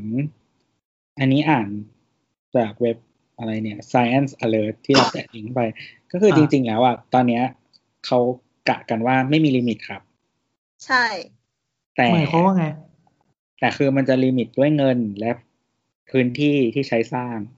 อืมอืมอืมเพราะว่าเรายิ่งสร้างตึกสูงมาก เราต้องใช้พื้นที่ฐานรากอะเยอะมาก อ๋อ อืม แล้วก็เงินในการสร้างอะ เยอะมาก คือมันไม่คุ้มไง อืมอืมอืม เออ ก็คือทุกวันเนี้ย เอ่อตัวเบิร์ชคาลิฟาก็คือตึกที่สูงที่สุดใช่ไหม มันสูงประมาณแปดร้อยกว่าเมตร อืมอือย่างมอย่างตอนนี้ตึกที่สูงที่สุดในโลกนี่คือ คือตึกอันนั้นใช่ไหม ใช่ไอ้เบิร์ชที่ดูไบนะเอใช่อครับ แล้วอันนั้นน่ะสูงเท่าไหร่ประมาณแปดร้อยเมตรใช่ไหมแปดร้อยยี่สิบกว่าเมตรอะ แล้วตามโครงการที่มีโครงการว่าจะสร้างในอนาคตอันใกล้เนี่ย มันมีแบบก็ที่จะทะลุมีที่ที่เราอ่าพูดถึง Kingdom Tower หรือว่า Jeddah Tower เนี่ย อ่าอือฮึสูงประมาณหนึ่งกิโลเมตรบวก อืมอืมทะลุพันแล้วนะอ่าจะก็บอกเขาไม่ว่าบอกว่า ไม่บอกว่าสูงเท่าไหร่แต่เกินหนึ่งกิโลเมตรอ่าภาพ render เขาคือทะลุมันเมฆอะอืมแล้วใช่ แล้วก็มีอันนี้มี concept อันหนึ่งที่ญี่ปุ่นนะครับ ชื่อว่า X-Seed 4000 เมตรเหรอโฟโตสั้นนี่หนักเมตรหรือว่าเป็นฟุต เย็ดไหนไหนไหนคือตัวกำลังส่งรูปมาให้ดูแต่เดี๋ยวเดี๋ยวเดี๋ยวเราจะต้องค้นว่าอะไรถึงจะเจอ Exceed 4000 X ตัว X แล้วก็อะ Seed Seed ที่แปลว่า อ่าอะไรวะเม็ดเม็ดเม็ดอะเมล็ดพันธุ์อะอ่าอ๋อ x เอสอ๋อคิดว่า x อ่า x แล้วก็แล้ว s ก็ double E 4,000 ครับใช่นี่ครับอือฮึทำไมต้อง four thousand นะเพราะว่ามันจะสูง4,000เมตร เมตรน่ะไม่ใช่ feet นะอืมโอ้โห หรือ13,123ฟุตนะครับ เออ โอ้โห ดูรูปแล้วมันเหมือนกับเจดีย์แล้วกัน เขาบอกว่าเหมือนภูเขาไฟฟูจิ อ่า ทะลุมันเมฆขึ้นไป ใช่เขาบอกว่าจะสูงเท่าภูเขาไฟฟูจิ โอ้โห เออเพิ่งเคยเห็น เพิ่งเคยเห็นรูปนี้จริงๆ ในวิกิพีเดียก็มี คือ ไอ้ตึกดูไบเนี่ย กลายเป็นแบบเบบีเลยมันมีภาพ ในวิกิพีเดียมันมีภาพที่เอามาวางเทียบกัน ให้นึกภาพว่าตึกดูไบเป็นแมวแล้วกัน เป็นแมวตัวหนึ่งที่กำลังเดินมา ไอเนี่ยมันคงประมาณ ประมาณอะไรดีวะ ประมาณอืมควายที่กำลังชูคออยู่อะตัวแม่งใหญ่มากอะโอ้มันทำให้นึกถึง ไม่แน่ใจเป็นหนังสือพิมพ์ของอังกฤษเนี่ยแหละอ่านางเขียนประมาณว่า เราเคยคิดกันบ้างไหมว่า วันหนึ่งอะตึกสูงแม่งจะต้องเก่าอืมแล้วเราจะทำยังไงกับมัน คือสมมุติว่าบรรดาคอนโด skyscraper ต่าง ๆ เนี่ย มัน ถูกทิ้งร้างไม่ใช้แล้วอะอืมเราจะทำยังไง เพราะว่าการที่จะเอ่อทุบทำลายมันอะมันมากกว่าราคาที่สร้าง คือหมายหมายอาจจะไม่ได้มากถึงในตอนราคาสร้างก็คือ เหมือนว่ามันจะต้องเคลียร์พื้นที่รอบๆ แล้วโดยพื้นที่หรือว่าวัสดุที่ใช้สร้างยิ่งสูงมากเท่าไหร่อะมันคือต้องลงมาเท่านั้นน่ะอ่าอ่าอ่าอ่าเออเออน่าตอนสนเนี้ยใจ คือกลายเป็นว่าการรื้อถอนแม่งยากกว่าการสร้างอีก เออไออีพีคนรวยเราก็ไม่ไม่ได้นึกถึงประเด็นนี้นะประเด็นที่ว่าค่าทุบแม่งแพงมาก ใช่ใช่อย่างสมมติแม่งเลยถ้า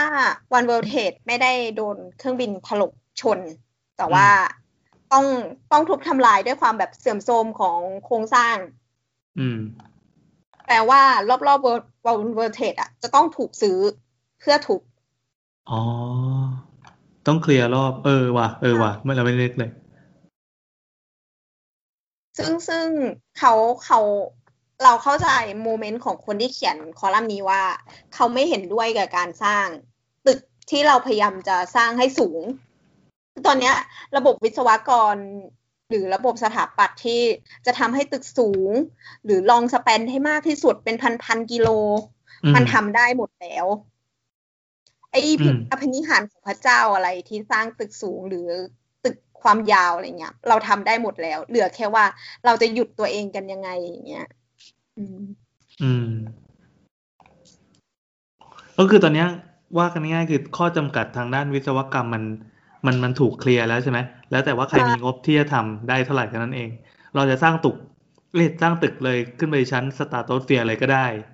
อืมวันหนึ่งอาจจะมี เออตาม concept มันก็อาจจะทำได้ถ้าตังค์ถึง แต่ว่า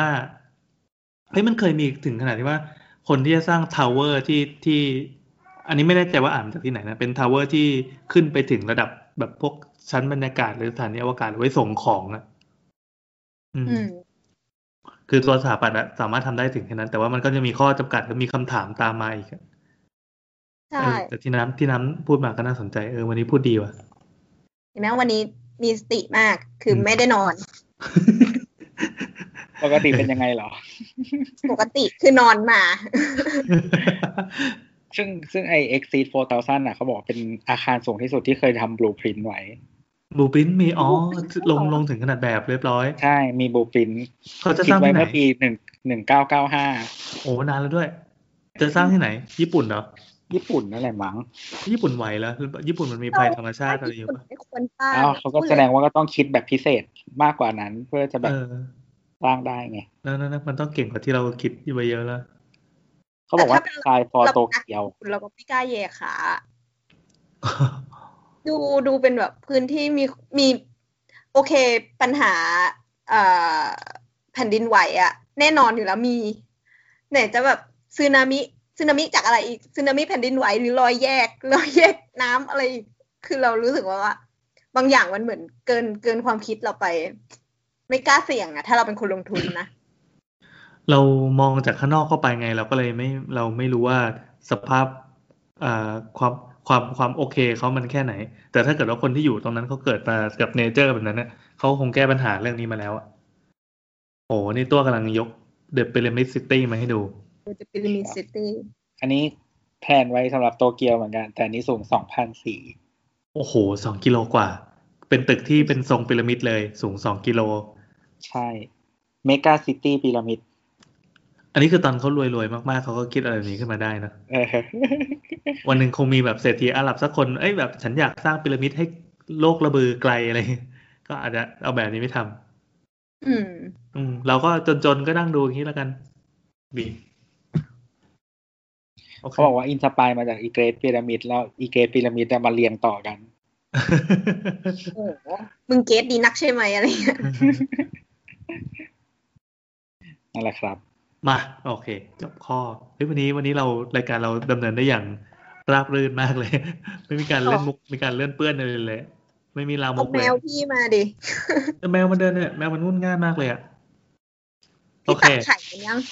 มันเป็นตัวตัวเมียเมียอ๋อ เหรอ โอเค ปิ้ง ครับผมอะคำถามต่อมานะครับ จากคุณใบไผ่สองพันหนึ่งฝากคำถามช่วงช่างเถอะค่ะ ปัจจุบันซื้อหมู่บ้านอยู่บ้านจัดสรรบอกชื่อมาด้วยไม่อ่านแล้วกันนะอ่าอยู่มาได้สามปีแล้ว แต่บ้านไม่ได้อยู่ตลอด24ชั่วโมง ในหนึ่งสัปดาห์อยู่บ้านสักสองวัน ที่นี่ปัญหาคือจิ้งจกค่ะ ชอบมาอยู่ในบ้านทั้งที่เราปิดประตูและหน้าต่างตลอดเอ่อ แทบไม่ได้เปิดรับลมเลยค่ะ อย่างที่บอกว่าอยู่บ้านน้อยมาก แต่พอกลับอะมานอนแต่ละทีมีขี้จิ้งจกและไข่จิ้งจกอยู่บริเวณแอร์หน้าต่างประตูเต็มไปหมด ถ้าเจอจิ้งจกตัวเป็นๆจะจับทิ้งชักโครกเองได้ค่ะ แต่ทีนี้เรามองไม่เห็นตัวเลยไม่รู้จะทำไงดี ตอนกลางคืนได้ยินแต่เสียงจิ้งจกร้อง ตอนเช้ามันหายไป ทีนี้พอมาล้างแอร์ช่างถอดหน้ากากแอร์ออกมานี่น่ากลัวมาก มีทั้งไข่อุนจิร่วงกราวออกมาเลยอืม ช่างบอกว่ามันเข้ามาทางช่องแอร์ ส่วนประตูและหน้าต่างทางโครงการใช้แบบบ้านสไลด์สำเร็จ บ้านสไลด์เป็นนะอิฐกำแพง แบบอ่าบล็อกจะมีรูเล็ก ๆ ที่เรามองไม่เห็นอยู่ ไม่ทราบพอจะมีวิธีกำจัดจิ้งจกแบบถาวรบ้างไหมคะ น้ำยาจิ้งจกตราอะไรต่างๆ และการบูนไปวางตามประตูหน้าต่างไม่ช่วยเลยค่ะเดือดร้อนมากเพราะลูกกลัวจิ้งจกเลยอยากกำจัดให้หมดเลยค่ะ ขอบคุณมากนะคะ โห โห อันนี้จริงๆให้ข้อมูลมาเยอะมาก แล้วก็ละเอียด แล้วทำให้เราเข้าใจถึงปัญหาเลย ลูกกลัวจิ้งจกนะ อืม ครับ จับลูกไปสู้กับจิ้งจกจะได้หายกลัว ไม่ใช่ไม่ขังอยากกรงเดียวกันเลยอย่างเงี้ย ข้อหนึ่งคือเอาลูกไปเข้าคอร์สต่อสู้กับจิ้งจก จะได้หายกลัว อะ เรามีคำตอบกันไหมอะอันเนี้ยจริงๆก็ให้มาละเอียดเลยนะ น้ำมีคำตอบไหมน้คำตอบแล้วมันควรตีนอะเอาเอากดตีนมาก่อนก็ได้เลี้ยงแมวเฮ้ยจะบอกเลี้ยว่างจแมริงวๆจะบอกว่าจริง ๆ แล้ว อันนี้ไม่ใช่คำตอบกวนตีนนะมันมันโอเคเลยนะการเลี้ยงแมวหรอ เพราะว่าก็ก็เราได้นะแค่อาหารแค่สองสองมื้อต่อวันเออให้แต่แม่งหิวหิวเผอิญว่าการเลี้ยงแมวมันก็มีข้อจำกัดไง คือเราไม่ได้อยู่บ้านทุกวัน แมวก็จะกลายเป็นแมวแมวโซที่แบบ กูจะฆ่าทุกอย่างที่มันกระดึกกระดิกได้ในบ้านนี้ คือบ้านบ้านเดิมที่อยู่เนี่ยพอดีวันนี้อุ้มแมวเดินไปเดินมา บ้านบ้านก่อนหน้าที่จะย้ายมาเนี่ย มีแมวอยู่ตัวตัวสองตัวสามตัวแล้วแต่ยุคของมันแล้วแต่รุ่นแล้วแต่สมัย แล้วก็พบว่าจิ้งจกตัวใดก็ตามที่เล็ดลอดเข้ามาในบ้านแม้แต่เพียงนิดเดียวสักพักจะเหลือแต่หางหรือไม่ก็บางทีมันก็กินหมด เออ มัน มัน มันปรับ มันเป็นศัตรูกันโดยธรรมชาติอยู่แล้วว่าแมวกับจิ้งจกกับพวกสัตว์ แม้กระทั่งแมลงตัวเล็กก็ไม่มีแมงสาบเนี่ยไม่มีเลย เคลียร์สะอาด แล้วแมวก็ชอบมาเลียหน้าอะไรเงี้ยำแต่บางตัวมันก็ไม่กินนะมันจับมาให้เราเป็นโทรฟี่เออใช่ใช่ใช่มันอ๋อ มันจะกินแค่ระดับระดับตัวเล็ก ๆ ที่มันสามารถเคี้ยวกลืนได้หมด แต่บางทีหัวหนูเนี่ย มันจะมาวางไว้ตรงพรมเช็ดเท้า คือทั้งตัวมันกินได้หมดเลยนะไส้เส้ยกระดูกหางเหิงอะไรเงี้ยแล้วก็วางหัวไว้ให้รู้ว่านั่นเนี่ยมีหัวนะแต่ บางตัวก็ไม่กินเลย เช่นแบบจิ้งเหลนเนี่ยขอล่าให้ได้ก็พอแล้วเอามาถละถวาย มันอาจจะไม่อร่อยแต่จิ้งจกกินหมดจิ้งจกกินหมด คือแมวก็เป็นหนึ่งคำตอบที่ที่เราว่ามันไม่กวนตีนนะจะบอกว่าโจทย์ข้อนี้ยากจริง ๆ ถ้าเราอยู่บ้านทุกวันยังยังยังมีวิธีแก้แบบหนึ่ง อย่างเช่นเลี้ยงแมวเงี้ย แต่อันเนี้ยเราไม่ได้อยู่ทุกวันสัปดาห์หนึ่งมานอนแค่ครั้งสองครั้ง มันก็มันก็เป็นไปได้อยู่แล้วที่ เราสัมภเวสีจะเข้ามาอยู่ ไม่ใช่ละคือ โดยเฉพาะบ้านที่เป็นบ้านโครงการเนี่ยที่เราไปคุมดูแลดูแลตัวบ้านไม่ได้ เวลาก่อสร้างอะ มันจะต้องมีรูรั่วมีอะไรอยู่แล้ว ชัวร์แล้วบ้านที่ไม่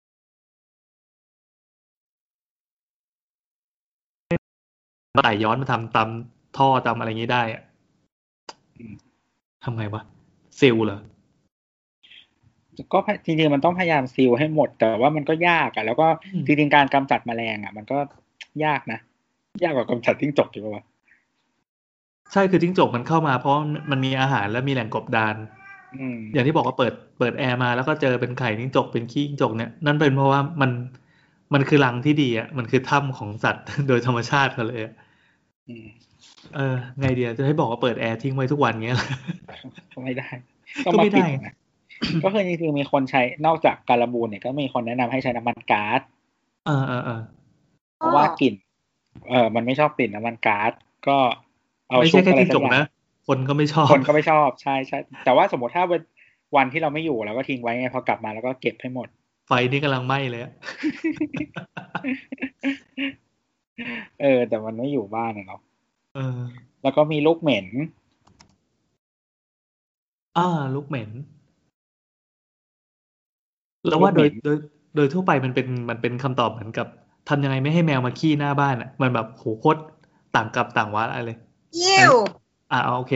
ที่ตัวที่ตัวไปเซิร์ชมาอันนี้คือข้อสุดท้าย เขาบอกว่าให้ใช้จิ้งจกปลอมอะที่ไปซื้อตามพวกร้านร้านของเล่นแกล้งคนที่มันมีตะขาบยาง จิ้งจกยางตุ๊กแกยางใช่ไหมใช่ไอตัวนี้ใช่ไหมใช่ติดใช่ใช่ติดแม่งเต็มผนังไปหมดใช่แล้วคือที่ยังไงจบครับจะไม่มา เพราะมันไม่ชอบกลิ่นยาง คือซื้อเป็นตัวอะไรก็ได้ปะวะอย่างเงี้ยงี้ไปซื้อรองเท้านันยางมาก็ได้ปะวะรองเท้าช้างดาวเออแล้วรองเท้าแตะอะไรที่มันมีกลิ่นยางแบบเดียวกันอะวันนี้ที่ออฟฟิศซื้อแผ่นที่มันเป็นเหมือนแบบ เป็นยางที่เป็นเขาเรียกว่าอะไรอะเหมือนจิ๊กซอว์อะยังไงอะตรงไอ้พื้นที่เหมัรนอไว้ปูพื้นอะอ๋ออ๋อเอาอ๋อใหญ่พื้นแล้วแบบเออซื้อมาอย่างอย่างเยอะอะแล้วแบบโคตรเหม็นอะ ใช่เหม็นมากเหม็นมาก รู้สึกเลยว่ามันเป็นพิษ เออนั่นแหละไอ้ยไม่โคแน่ตรเหม็น ไม่แน่ อันนี้อาจจะตอบโจทย์ก็ได้ ถ้าถ้าเกิดว่ามีคนค้นพบแล้วว่าจริงจกมันไม่ชอบกลิ่นยางแบบเนี้ย ไปซื้ออีแผ่นพื้นที่มา แผ่นแผ่นที่เขาชอบลองปู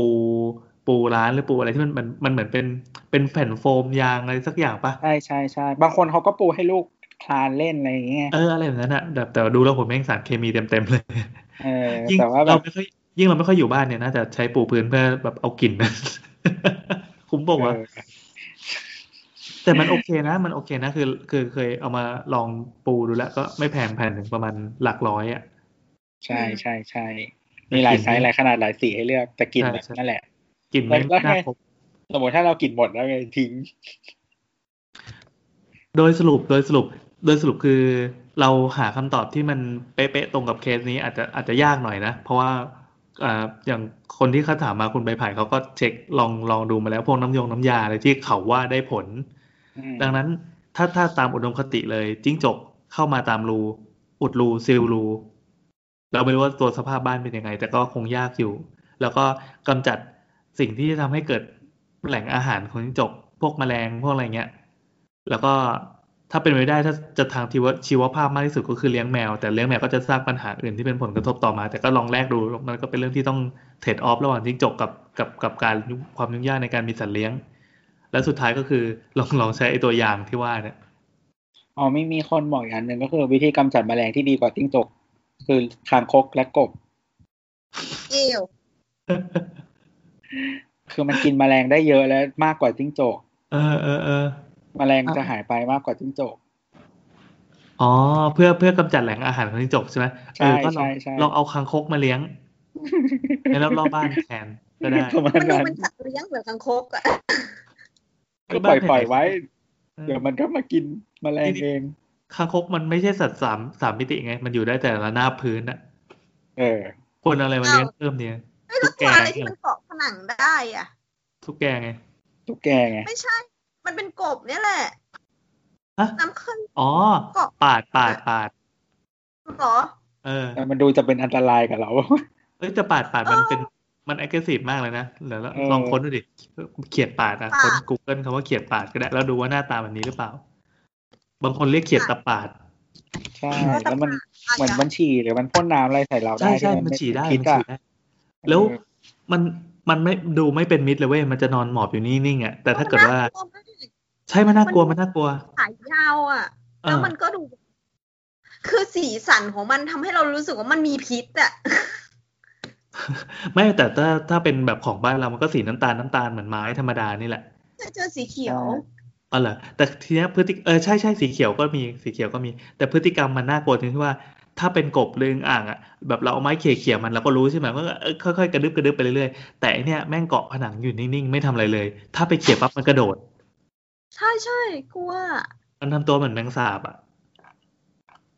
มันเป็นแมงสาบที่เกิดมาใหม่ชาติใหม่เป็นกบอะ เออนะครับป้าป่าเอ้ยจริงๆถ้าเลี้ยงงูก็มันช่วยกินจิ้งจกให้ไหมอะ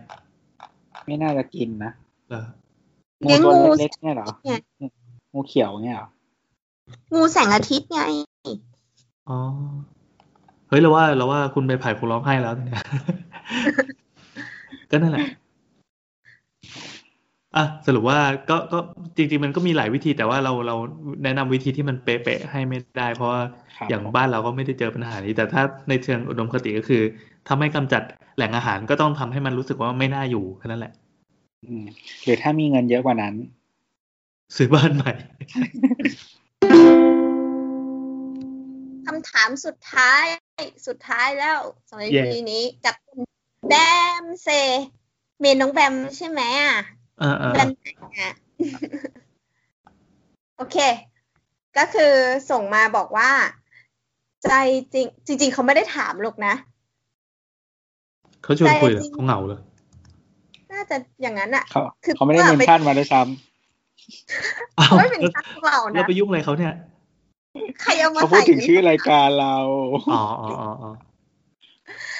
ใจจริงลึกๆอยากเรียนสถาปัตย์ วงเล็บ เพราะฟังสาวๆๆบวกกับการที่ชอบอะไรอย่างนี้อยู่แล้ว วงเล็บปิด แต่วาดรูปไม่เก่งเท่าไหร่ แต่ก็อยากเรียนหมอด้วยปรึกษาพี่ๆบอกว่าฉันสอบเข้าหมอยังง่ายกว่าสอบเข้าสถาปัตย์อีก เฮ้ย มันขนาดนั้นเลยเหรอ แล้วก็รีพายข้างล่างลงมาบอกว่า คือคือคือคือคือ ถ้าชอบมันก็อาจจะได้ปะเรียนหมอกลัวแบบไม่มีเวลา แต่คน แต่เห็นคนเรียนสถาปัตย์แล้วก็ไม่ต่างกัน เอาจริง ๆ ไม่อยากเรียนหกปีเหนื่อย เออเออเออหมอไม่ได้เรียนแค่หกปีนะครับ อ่า อันนี้ข้อความจริงข้อที่หนึ่งความจริงที่จะทำร้ายจิตใจ เออ คือเรียนหกปีก็คือได้แพทยศาสตร์บัณฑิตใช่ไหมแล้วเดี๋ยวก็ต้องไปใช้ทุนใช่ไหมเพราะถ้าไม่ใช้ทุนก็เสียสองล้านห้า อ่าอ่าเขาเพิ่งขึ้นไป แต่แล้วก็เรียนปุ๊บไปใช้ทุนอีกสองปี แล้วก็ต้องพยายามหาทางเรียนต่อเฉพาะทาง อะไรอย่างเงี้ย แล้วก็ไปเรียนต่อแบบหลายชั้นอะ อีกหลายปีอะคือ คือเพื่อนคนอื่นเขาแบบเท่าไหร่กันไม่รู้แล้วแต่เราแบบสามสิบแล้วเพิ่งทำงานอะคือคือโลกของหมอมันก็เป็นอีกโลกหนึ่งที่เป็นจักรวาลคู่ขนานกับเรานะใช่ใช่ใช่อ่าอย่างคืออย่างที่ตัวบอกเลยการจบหกปีเนี่ยมันคือจบขั้น basic เหมือนเหมือนเป็นแค่จุดสตาร์ทของของของวิชีวิตหมออีกทีหนึ่งอืม ถ้าใครจะไปทางสายไหนหรือว่าอยาก up พลัง up level หรือ up เงินเดือนให้กับตัวเองเนี่ยก็ต้องต้องไปหาสายเฉพาะทางเลยอะไรก็ว่าไป เออมันมันไม่จบจริงมี อย่างตอนเนี้ยแบบเพื่อนๆที่อายุสามสิบกว่าๆเป็นต้นมาเนี่ย คือคือชีวิตเพิ่งจะได้เข้าสู่โหมดเฉพาะทางแล้วก็มีที่อยู่เป็นหลักเป็นแหล่งของตัวเองอะเออเรียนเยอะจริงๆหนักมากจคืริองคือระหว่างที่เรียนก็ไม่ได้แปลว่าไม่ได้ทำงานนะก็ทำใช่ใช่ใช่ใช่มันก็แต่ว่างานสายงานมันก็จะ ต่างๆ ไปแล้วยิ่ง คือเรายิ่งเป็นแพทย์เลเวลที่ที่ความรู้น้อยกว่าคนอื่นอะมันก็ต้องทำงานหนัก ในการอืมที่เขาผลักภาระงานอะไรหลายอย่างมาให้เราทำอืมอืมอืมเหมือนอยู่ในระบบแบบนี้ด้วย ใช่นั่นแหละ ก็จะถามว่ามันคือมันก็มีหลากหลายทางแหละก็คือถ้าเป็นคือคือแต่การจะเป็นหมอเอกชนแล้วได้เงินเยอะมันก็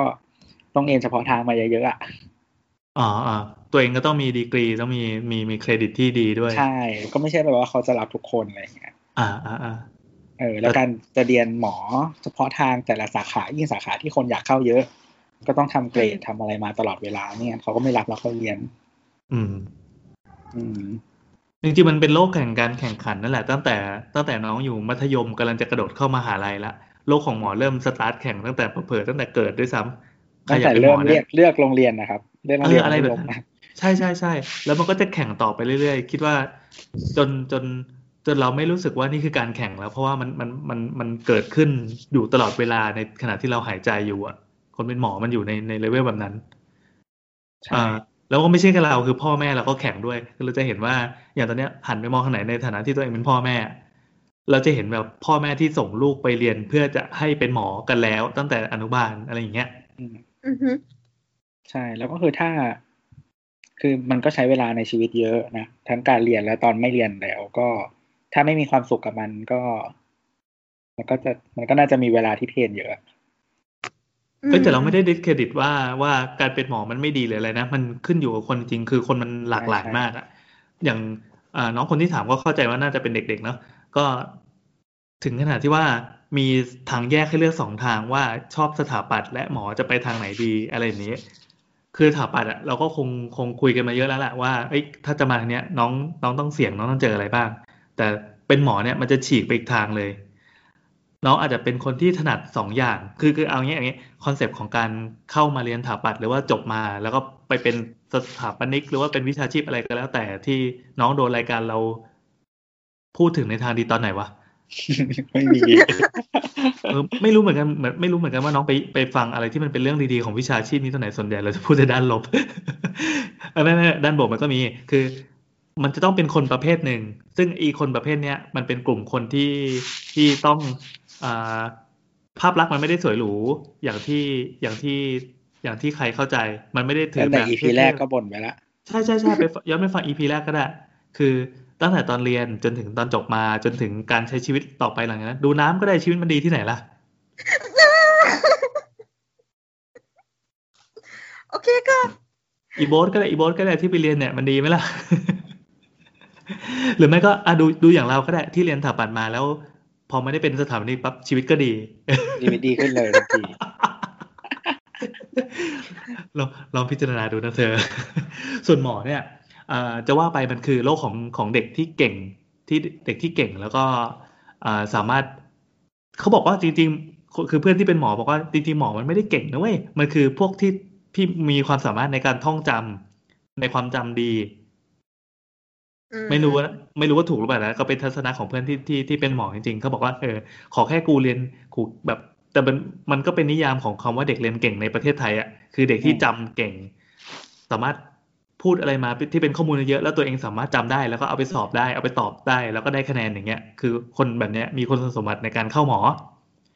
แต่ในขณะเดียวกันถ้าคุณเป็นคนที่มีคุณสมบัติเท่าเนี้ย ไม่สามารถเข้าสถาปัตย์ได้อืมนึกออกไหมนึกออกไหมอืมเพราะว่าเอ่อเหมือนใช้สมองคนละส่วนกันอะสมองส่วนความจำจำได้เยอะจำได้เก่งจำได้เร็วไปเรียนหมอ แต่ถ้าเป็นส่วนประมวลผลแล้วก็ง้างเอาเอาความคิดมามา เรียกว่าอะไรอะเป็นเชิงสร้างสรรค์หรือเปล่า เดี๋ยวจะจะหาว่าอวยวิชาชีพนี้ แต่จริงๆมันก็มันก็ประมาณเนี้ยเป็นสมองซีกที่ใช้การประมวลผลในเชิงสร้างสรรค์ มีโจทย์มาปั๊บเอามาตีความ แล้วก็จงผลิตงานออกมาอย่างนี้ เป็นเป็นงานแนวครีเอทีฟอะอย่างเงี้ยถึงจะเหมาะกับสายสายสายสร้างสรรค์อย่างเงี้ยเหมือนใช้สมองคนละซีกกัน อืมน้ำมีอะไรเสริมไหมในฐานะรุ่นพี่ซึ่งซึ่งซึ่งเราเสริมต่อจาก คือเราจะไม่เราไม่จะไม่พูดถึงทางเลือกเยอะ เพราะเรารู้สึกว่า อยากเลือกอะไรก็เลือกอะแต่ทางเลือกว่ามันเป็นมันเป็นเรื่องปัจเจกใช่ แต่ทีเนี้ยทั้งสองทางอะต่อให้น้องเลือกทางใดทางหนึ่ง แล้วเจอมันต้องได้เจอปัญหาอยู่แล้วอะ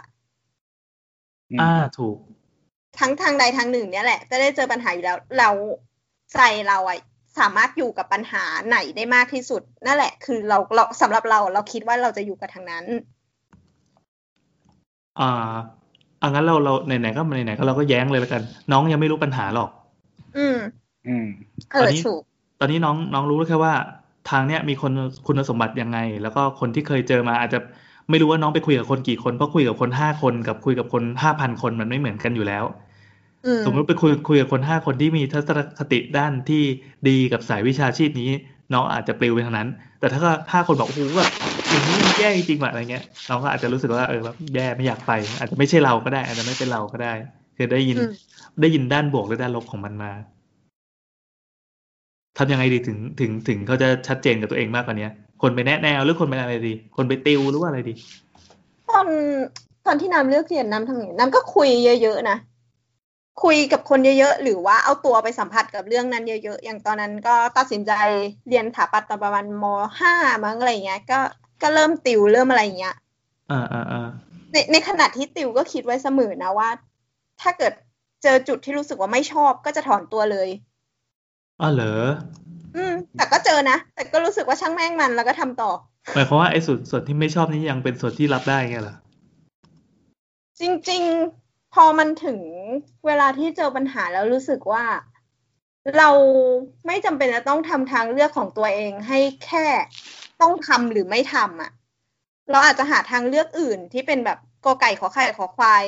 แยกไปเรื่อยๆได้อะ คือมันแล้วแต่ว่าเจอปัญหาอะไรอย่างเงี้ยนำมาทำจังวะ มีแบบแปลให้เข้าใจง่ายๆไหมคือไม่รู้จะพูดยังไง อะ คือเราเราคือเหมือนปัญหาเรทางเลี่ยงไปได้ด้วยวิธีการทางอื่นอะไรอย่างนี้ส่วนใหญ่คนผมว่าที่มาเรียนถาปัดอะจะจะจะออกกลางคันเยอะอะเข้าจใจริงๆก็จริงๆก็หลายคณะแหละ เพียงแต่ว่า exit อ่า cost มันสูงหรือเปล่าแต่ละที่อะบางบางอย่างมัน ex สมมติบางที exit cost หมอมาอาจจะรู้สึกว่าสูงไง เพราะว่าแบบอืมครอบครัวกดดันนู่นอ๋อนี่นะอืมอืมอืมอืมอืมเออเออน่าสนใจเพราะว่าอย่างถาปัดเนี่ยเราจะเห็นไอ้บางคนที่เรียนไปปั๊บแล้วก็รู้สึกว่าไม่ใช่ตัวเองอะเขาเขาก็ดีดออกไปตั้งแต่แบบปีหนึ่งปีสองเลยอะไรเงี้ย ยังสามารถไปต่อได้ แต่กับการเป็นหมอมันเหมือน เหมือนเขาทุ่มมาเยอะอะอือืมมก็ต้องไถไปให้จบอะ เออ มีเพื่อนที่เป็นอย่างนี้เหมือนกัน ที่อยู่ในเคสนี้เหมือนกัน คือส่วนตัวไม่มีเพื่อนที่เป็นแนว แนวที่นั้นเท่าไหร่ แต่มีเพื่อนแนวที่แบบว่า ก็กูไม่รู้จะเรียนอะไรกูก็เลยเรียนหมอ อืม มีเยอะด้วย อืมอืมอืมอืมอืมอืมซึ่งมันก็เป็นเหมือนที่พี่แอนบอกตอนแรกว่าแบบ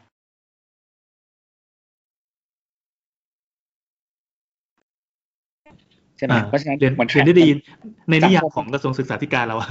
เออคือสังคมมันปูมาให้ทางนี้อะเพราะฉะนั้นอะมันก็เป็นช้อยส์ในการเลือกเรียนว่า โอเค เรียนดีเหรอก็เป็นหมอสี่อะไรอย่างเงี้ยแล้วมันก็อ่ามันอยู่ในฐานะที่แบบก็กูไม่รู้จะเรียนอะไร แต่คะแนนกูดีกูก็เรียนหมอก็ได้อืมอืมอืมแล้วเราถามหน่อยดิว่าเพื่อนตัวที่แบบเรียนอะไรก็ได้แล้วมาเรียนหมอเขาไม่ความสุขดีปะอืมก็มีคนหนึ่งที่เราสนิทด้วยเขาก็มีความสุขดีนะ ตอนนี้ต่อเฉพ ไม่ไม่ถึงยังไม่ถึงเฉพาะทางมั้งแต่ว่าเรียนต่ออยู่ที่เมกที่แคนาดาอืมเออเรียนทางแพทย์นี่แหละอืมก็คือจบจบที่จุฬาแล้ว แล้วก็ไปต่อที่อเมริกา แล้วก็ตอนนี้ต่ออีกอันหนึ่งที่แคนาดาอืมก็เขาก็ดูมีความสุขดีนะ คือมันมีคนที่โอเคมันเข้าไปแล้วอาจจะโอเค ก็มีความสุขดี หรือแบบไม่ได้แย่ ก็อยู่ได้อืมกับคนที่แบบ so so pain pain ในชีวิตมากอะไรเงี้ย มันก็มีหลายแบบไง อืม คือส่วนตัวเรา เราค่อนข้างที่จะแบบไม่ได้เอาการเรียนมาเพื่อเป็นเป้าหมายในชีวิตอะดังนั้น ดังนั้นจะเห็นว่าเราตอบคำถามพวกอย่างเงี้ยไม่ค่อยได้อืมอืม เพราะว่าเราเรามองความสุขของเราเป็นเรื่องหลัก เราชอบเราก็ทำเป็นคนอย่างนี้เลยจริงคือจริง ๆ เรารู้สึกว่าการเอาความสุขเป็นเรื่องหลักอะไม่ใช่เรื่องผิดเพียงแต่ว่าการเรียนมันจะเป็นส่วนหนึ่งที่พาให้เราไปถึงความสุขนั้นได้หรือเปล่าๆถูกจริงใช่ ใช่ถูก มันเป็นสิ่งเออที่เราก็เรียนรู้เหมือนกันว่ามันเป็นสิ่งที่มันเป็นสิ่งที่โอเค มันเป็นทั้งอุปสรรคแล้วก็เป็นบันทะบันไดด้วยซ้ำอ่าอ่าเออ่าอเพราะฉะนั้นเนี่ยก็คือมองผลลัพธ์ระยะยาว ถ้าเป็นไปได้ แต่คือทุกคนมันไม่มีทางเห็นหรอกจริงใช่ ถ้ายังไม่ผ่านก็ยังไม่เห็นๆ ใช่ แต่ว่าคือเรารู้สึกว่าเราเราเป็นคนที่อยาก make informed decision นะก็คือ เราอยากมีข้อมูลในการตัดสินใจอืมให้มากที่สุดก่อนที่เราจะตัดสินใจ โดยเฉพาะอืมเรื่องที่มันใหญ่ในชีวิตอะไรเงี้ย ซึ่งแน่นอนมันอาจจะไม่ถูกทุกครั้งหรือมันไม่ใช่ทางเลือกที่ดีที่สุด แต่ว่าอย่างน้อยเราก็ลดลดความเสี่ยง อืมอืมคือเรารู้สึกว่าอย่างการที่เราเรียนบริหารธุรกิจอะ การเรียนบริหารธุรกิจอะไม่ใช่ มันไม่ใช่การเรียนที่ทำให้คุณทำธุรกิจได้ประสบความสำเร็จอะแต่มันคือการเรียนวิธีการลดความเสี่ยงในการทำในการตัดสินใจอะอืมอืม การทำธุรกิจคือการมันเป็นซีรีส์ของการตัดสินใจไปตัดสินใจไปเรื่อยอืมๆแต่ก็แต่ว่าการเรียนบริหารธุรกิจอะทำให้คุณทำการตัดสินใจได้มีความเสี่ยงน้อยลง เพื่อที่เพิ่มโอกาสในการสำเร็จของธุรกิจคุณอืมเออ นั่นแหละ เพราะฉะนั้นทุก ๆ อย่างในชีวิตอะโดยเฉพาะเรื่องใหญ่ๆเนี่ยพยายามสำหรับเรารู้สึกว่าการหาข้อมูลเยอะๆคุยกับคนเยอะๆโดยเฉพาะถ้าเราเจอคนที่มีแนวความคิดแบบเดียวกับเรา เราจะเห็นภาพได้ง่ายขึ้น อืมถูกว่าแบบโอเคมันมันจะเกิดอะไรขึ้นอะไรอย่างเงี้ยมันจะเทียบภาพตัวเรากับคนอื่นได้ง่ายขึ้นอืมเราก็อิจฉานะ ที่ที่น้องๆในขณะเนี้ยเขามี เหมือนสามารถกระโดดเข้าไปสู่คลังข้อมูลอะไรก็ได้อะอืมใช่ เราอยากรู้เรื่องนี้ใช่ไหมเนี่ยอย่างอย่างมาฟังสาวๆอาจจะได้เออแบบมิติความรู้ด้านด้านด้านถาปัดไปบ้างหรือว่ามีอย่างตัวก็ไปใส่ไปบ้างเออไปบ้างอะไรอย่างนั้นอะเหมือนเหมือนเราได้เห็นโลกในกรอบที่กระโดดไกลจากตัวเราอะอย่างสมัยเอ่อมันก็เป็นการระลึกความแก่นะสมัยเราเนี่ยมันพอมันไม่มีอะไรแบบเนี้ย เราก็จะวนอยู่ในกะลาของตัวเองเว้ยพ่อแม่ บังคับเราอยู่ในกรอบนี้ เราก็ต้องไปทางนี้ มีจะมีแบบช่วงมปลายเปรี้ยวๆที่แบบเอ้ยไม่สนใจทางบ้านแล้วกูจะไปทางของกูก็เลยไปเข้าถาปัดเพราะจบมาแม่งก็ไม่ได้ทำงานถาปัดก็ได้รู้ว่าเออการที่เลือกนั้นก็ไม่จริงๆก็เป็นทางเลือกที่ไม่ค่อยดีเท่าไหร่อะไรเงี้ยแต่พอจบมาก็เออยังยังสามารถใช้งานอย่างอื่นได้ ใช้วิชาชีพที่ได้เรียนมาได้เออถามเยอะๆดูเยอะๆมีหาข้อมูลเยอะๆหาคนที่จะสามารถตอบคำถามยากๆกับเราได้เยอะๆ โดยเฉพาะช่วงที่หัวเลี้ยวหัวต่อเนี่ยสำคัญ แล้วก็เรารู้สึกว่าอย่างหนึงก็คือการเขาเรียกว่าอะไรอะคุยกับ นี่แหละ การคุยกับคนจริงๆอะมันก็จะได้อะไรอีก อ่าอะคนอีนี้กจริงแบบหนึ่งเออไม่ใช่ไม่ใช่แค่แบบข้อมูลที่เราเห็นในอินเทอร์เน็ตใช่ไหมเพราะว่าเราสัมผัสมันได้จากความรู้สึกอะไรอย่างเงี้ยอืมอืมอะไรของเขาออกมามันก็จะเห็นอะไรเพิ่มขึ้น อืม อืม แล้วก็พยายามหาเขาเรียกว่าอะไร dark side ของ อาชีพหรืออะไรของเราด้วยก็ดี ก็ธรรมดาเวลาศึกษาอะไรมันต้องแบบเหมือนอ่านรีวิวอะดู pro ดู con ไว้เยอะข้อดีข้อเสียข้อเรื่องบวกเรื่องลบไม่งั้นเดี๋ยวจะใช่เจอไว้กันหมด ใช่ทุกอย่างเลยนะครับรวมถึงเรื่องเงินด้วย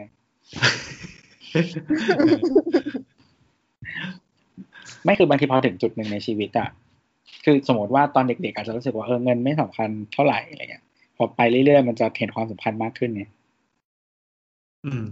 ยิ่งอืมยิ่งเราต้องมีแบบเขาเรียกว่าอะไร มีภาระมีครอบครัว มีนู่นนี่นั่น ที่มันจะต้องแบกมากขึ้น ว่ายิ่งตอนเป็นเด็กอะเราแบกภาระน้อย อืม เราอาจจะแบกภาระแค่ เราก็คิดว่าเราแค่มีตัวเองอืมอืมแต่พอถึงวันหนึ่งมันมันมีมากกว่านั้นเพราะฉะนั้น มันไม่ใช่แค่บอกว่า เอ้ย เรามีความสุขในชีวิตกับการทำงานก็เพียงพอแล้ว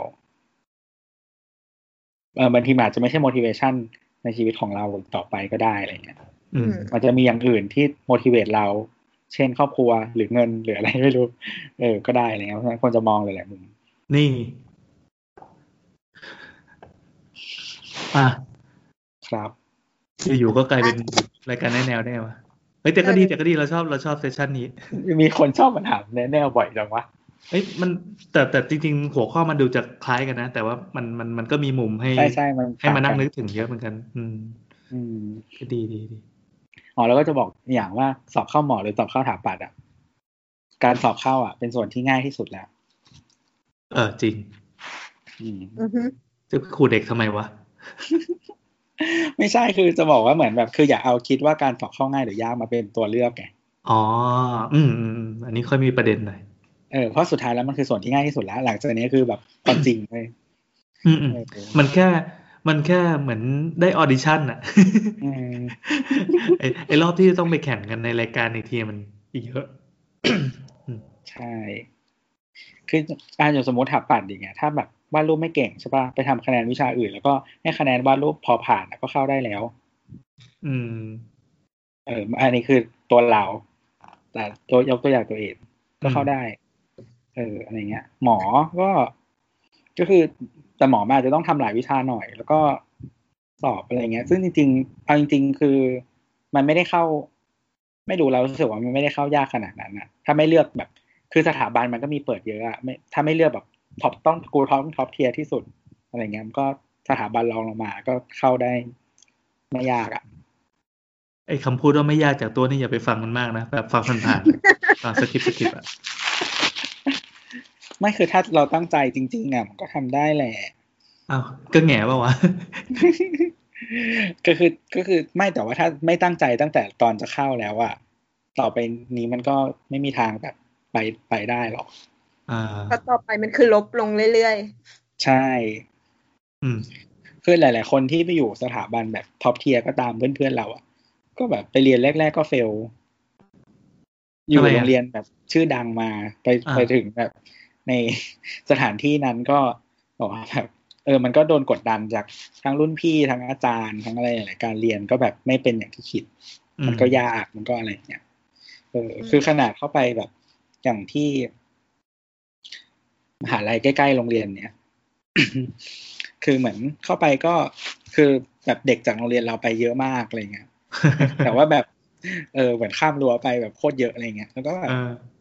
เหมือน มันก็มีบางคนนะที่แบบว่า เรียนก็เครียดอยู่แล้ว แล้วแบบแม่งไม่มีเพื่อนอืมอืม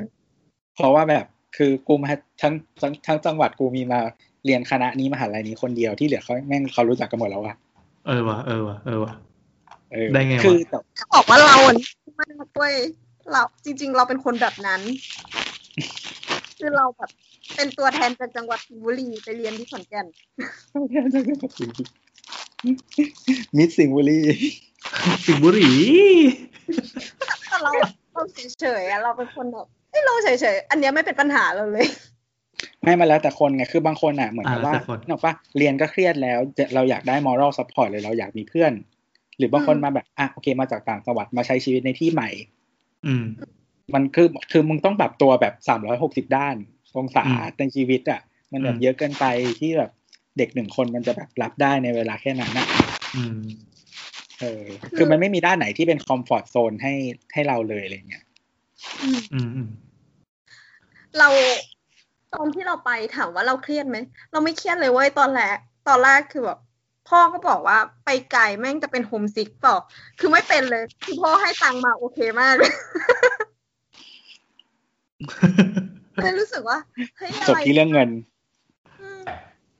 แล้วเราเป็นคนคุยกับใครก็ได้มั้งแล้วการที่แบบไปในสถานที่ที่ไม่มีคนรู้จักเลยแม่งโคตรฟรีกูเนี่ยแหละ กูแบบ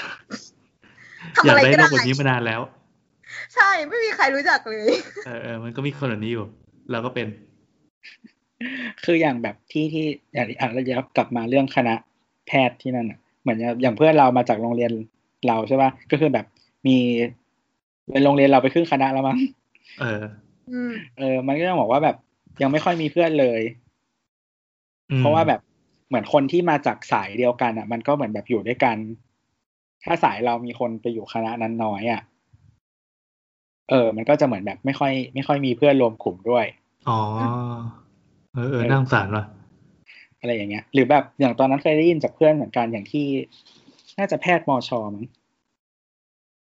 คือในแพทย์มอชอปีเราอะรุ่นเราอะ โรงเรียนที่มีนักเรียนในคณะเยอะที่สุดอะคือเตรียม อืม อ่า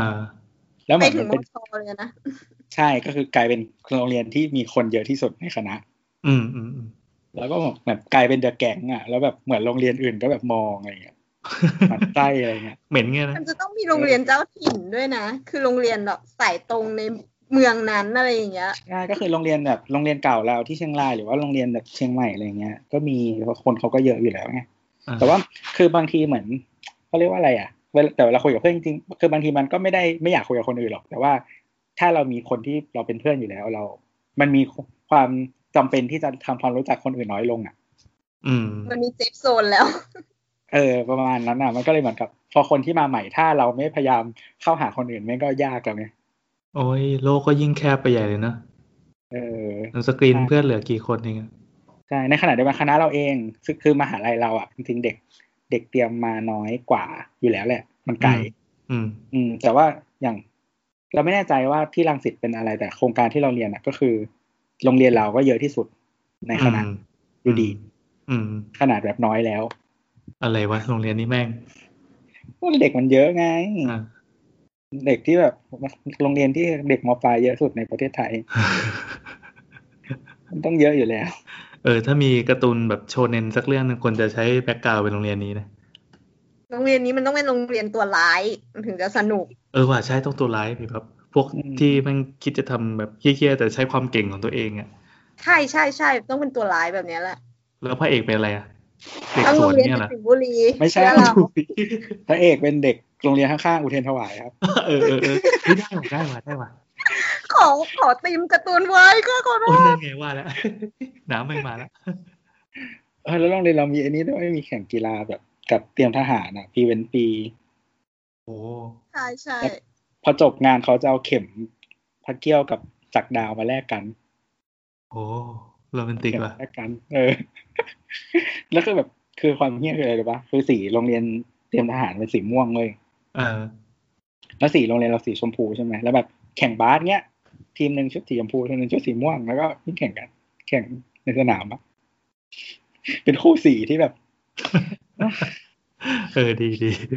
เรามีเพื่อนเป็นผู้หญิงเรียนเตรียมใช่ไหมแล้วก็ แล้วก็ตอนไปงานบอลเอ๊ะงานที่แข่งกีฬากับเตรียมทหารแหละ ทีเนี้ยเหมือนไปแข่งกันที่สนามของเตรียมทหาร อืมอ่านักเรียนจากเตรียมทหารก็เลยบอกบอกว่า ขอโทษนะครับ ห้องน้ำผู้หญิงอะมันจะน้อยหน่อยอะไรอย่างเงี้ยอ๋อเพื่อนเราก็เลยบอกว่า เราเตรียมทหารไม่ขี้กันเหรออะไรวะเออโอเค พอแล้วมั้งเนี่ย ดึกแล้วเนี่ยโอ เค ได้ได้ได้ ก็จริงๆ EP ช่างเสร็จเนี่ยจะเป็น EP ที่คนฟังน้อยกว่านะ แต่ถ้าเกิดว่าใครที่เลื่อนมาฟังหลายๆเนี่ยมันจะได้มันจะได้ความบันเทิงแบบรันดอมเนี่ยที่มีผู้ฟังท่านหนึ่งว่าเหมือนกัน เออเรามานึกดูมันก็จริงอะเหมือนพอเราพูดไปถึงประเด็นไหนปั๊บแล้วมันจะมีแบบเรื่องที่รายล้อมที่มาพูดอะถ้าใครที่ไม่ชินกับบรรยากาศอย่างเงี้ยอาจจะบ่นกันนะเมื่อไหร่มึงจะเข้าเรื่องสักทีว่าอะไรเงี้ยแต่นี่มันก็เป็นเป็นเป็นสไตล์หนึ่งของพอดแคสต์อย่างพวกเราเนาะอืม no description ครับก็ถ้าใครมีคำถามอะไรที่สงสัย จะเป็นเรื่องผ่าปัดหรือเรื่องอื่น ๆ ก็ได้ แต่เรื่องครับแนะแนวไม่ต้องเยอะก็ได้ เพราะว่าพูดทีเดี๋ยวตัวมันยาว แล้วก็จะชมโรงเรียนตัวเองอะไรเงี้ยไม่ได้ชมเลยไม่ได้พูดเลยมีแต่ด่าอย่างเดียวอะเหรอเหรออ่านั่นแหละ แล้วก็อ่าอะไรถามได้ที่ไหนนะ at เอ่อทวิตเตอร์นะครับ at เสาเสาเสานะนะครับ หรือว่า จะเขียนลอยๆ แล้วก็แบบแฮชแท็กสาเสาวแฮชแท็กช่างเถอะอย่างเงี้ยนะครับเอออะไรแบบนี้ก็ได้ เดี๋ยวจะมีแบบบุรุษโรคจิตคนหนึ่งแบบไล่ไล่ส่อง แล้วก็เอาทวิตของคุณมานินทาในกลุ่มไลน์กันอย่างเผ็ดร้อน คุณไม่รู้หรอกว่าคำถามซื่อๆของคุณเนี่ยจะถูกนินทาว่ากล่าวว่าอะไรบ้าง เราอยากจะแคปไปดูจริงๆอันนี้คือเบื้องหลังการทำงานของเรา โอเคสำหรับวันนี้ก็เต็มอิ่มนะ ขอบคุณมากครับ สวัสดีค่ะเจอ สกัวันสดีค่ะเออ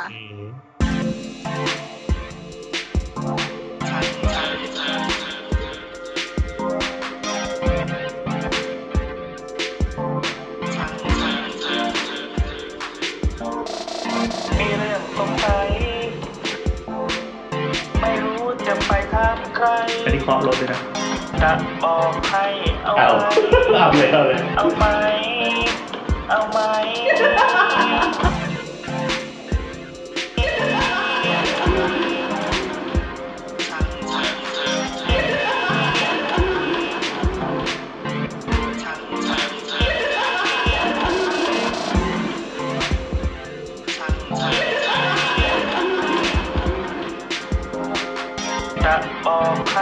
เอาเอาเลยเอาเลย เอาไหมเอาไหม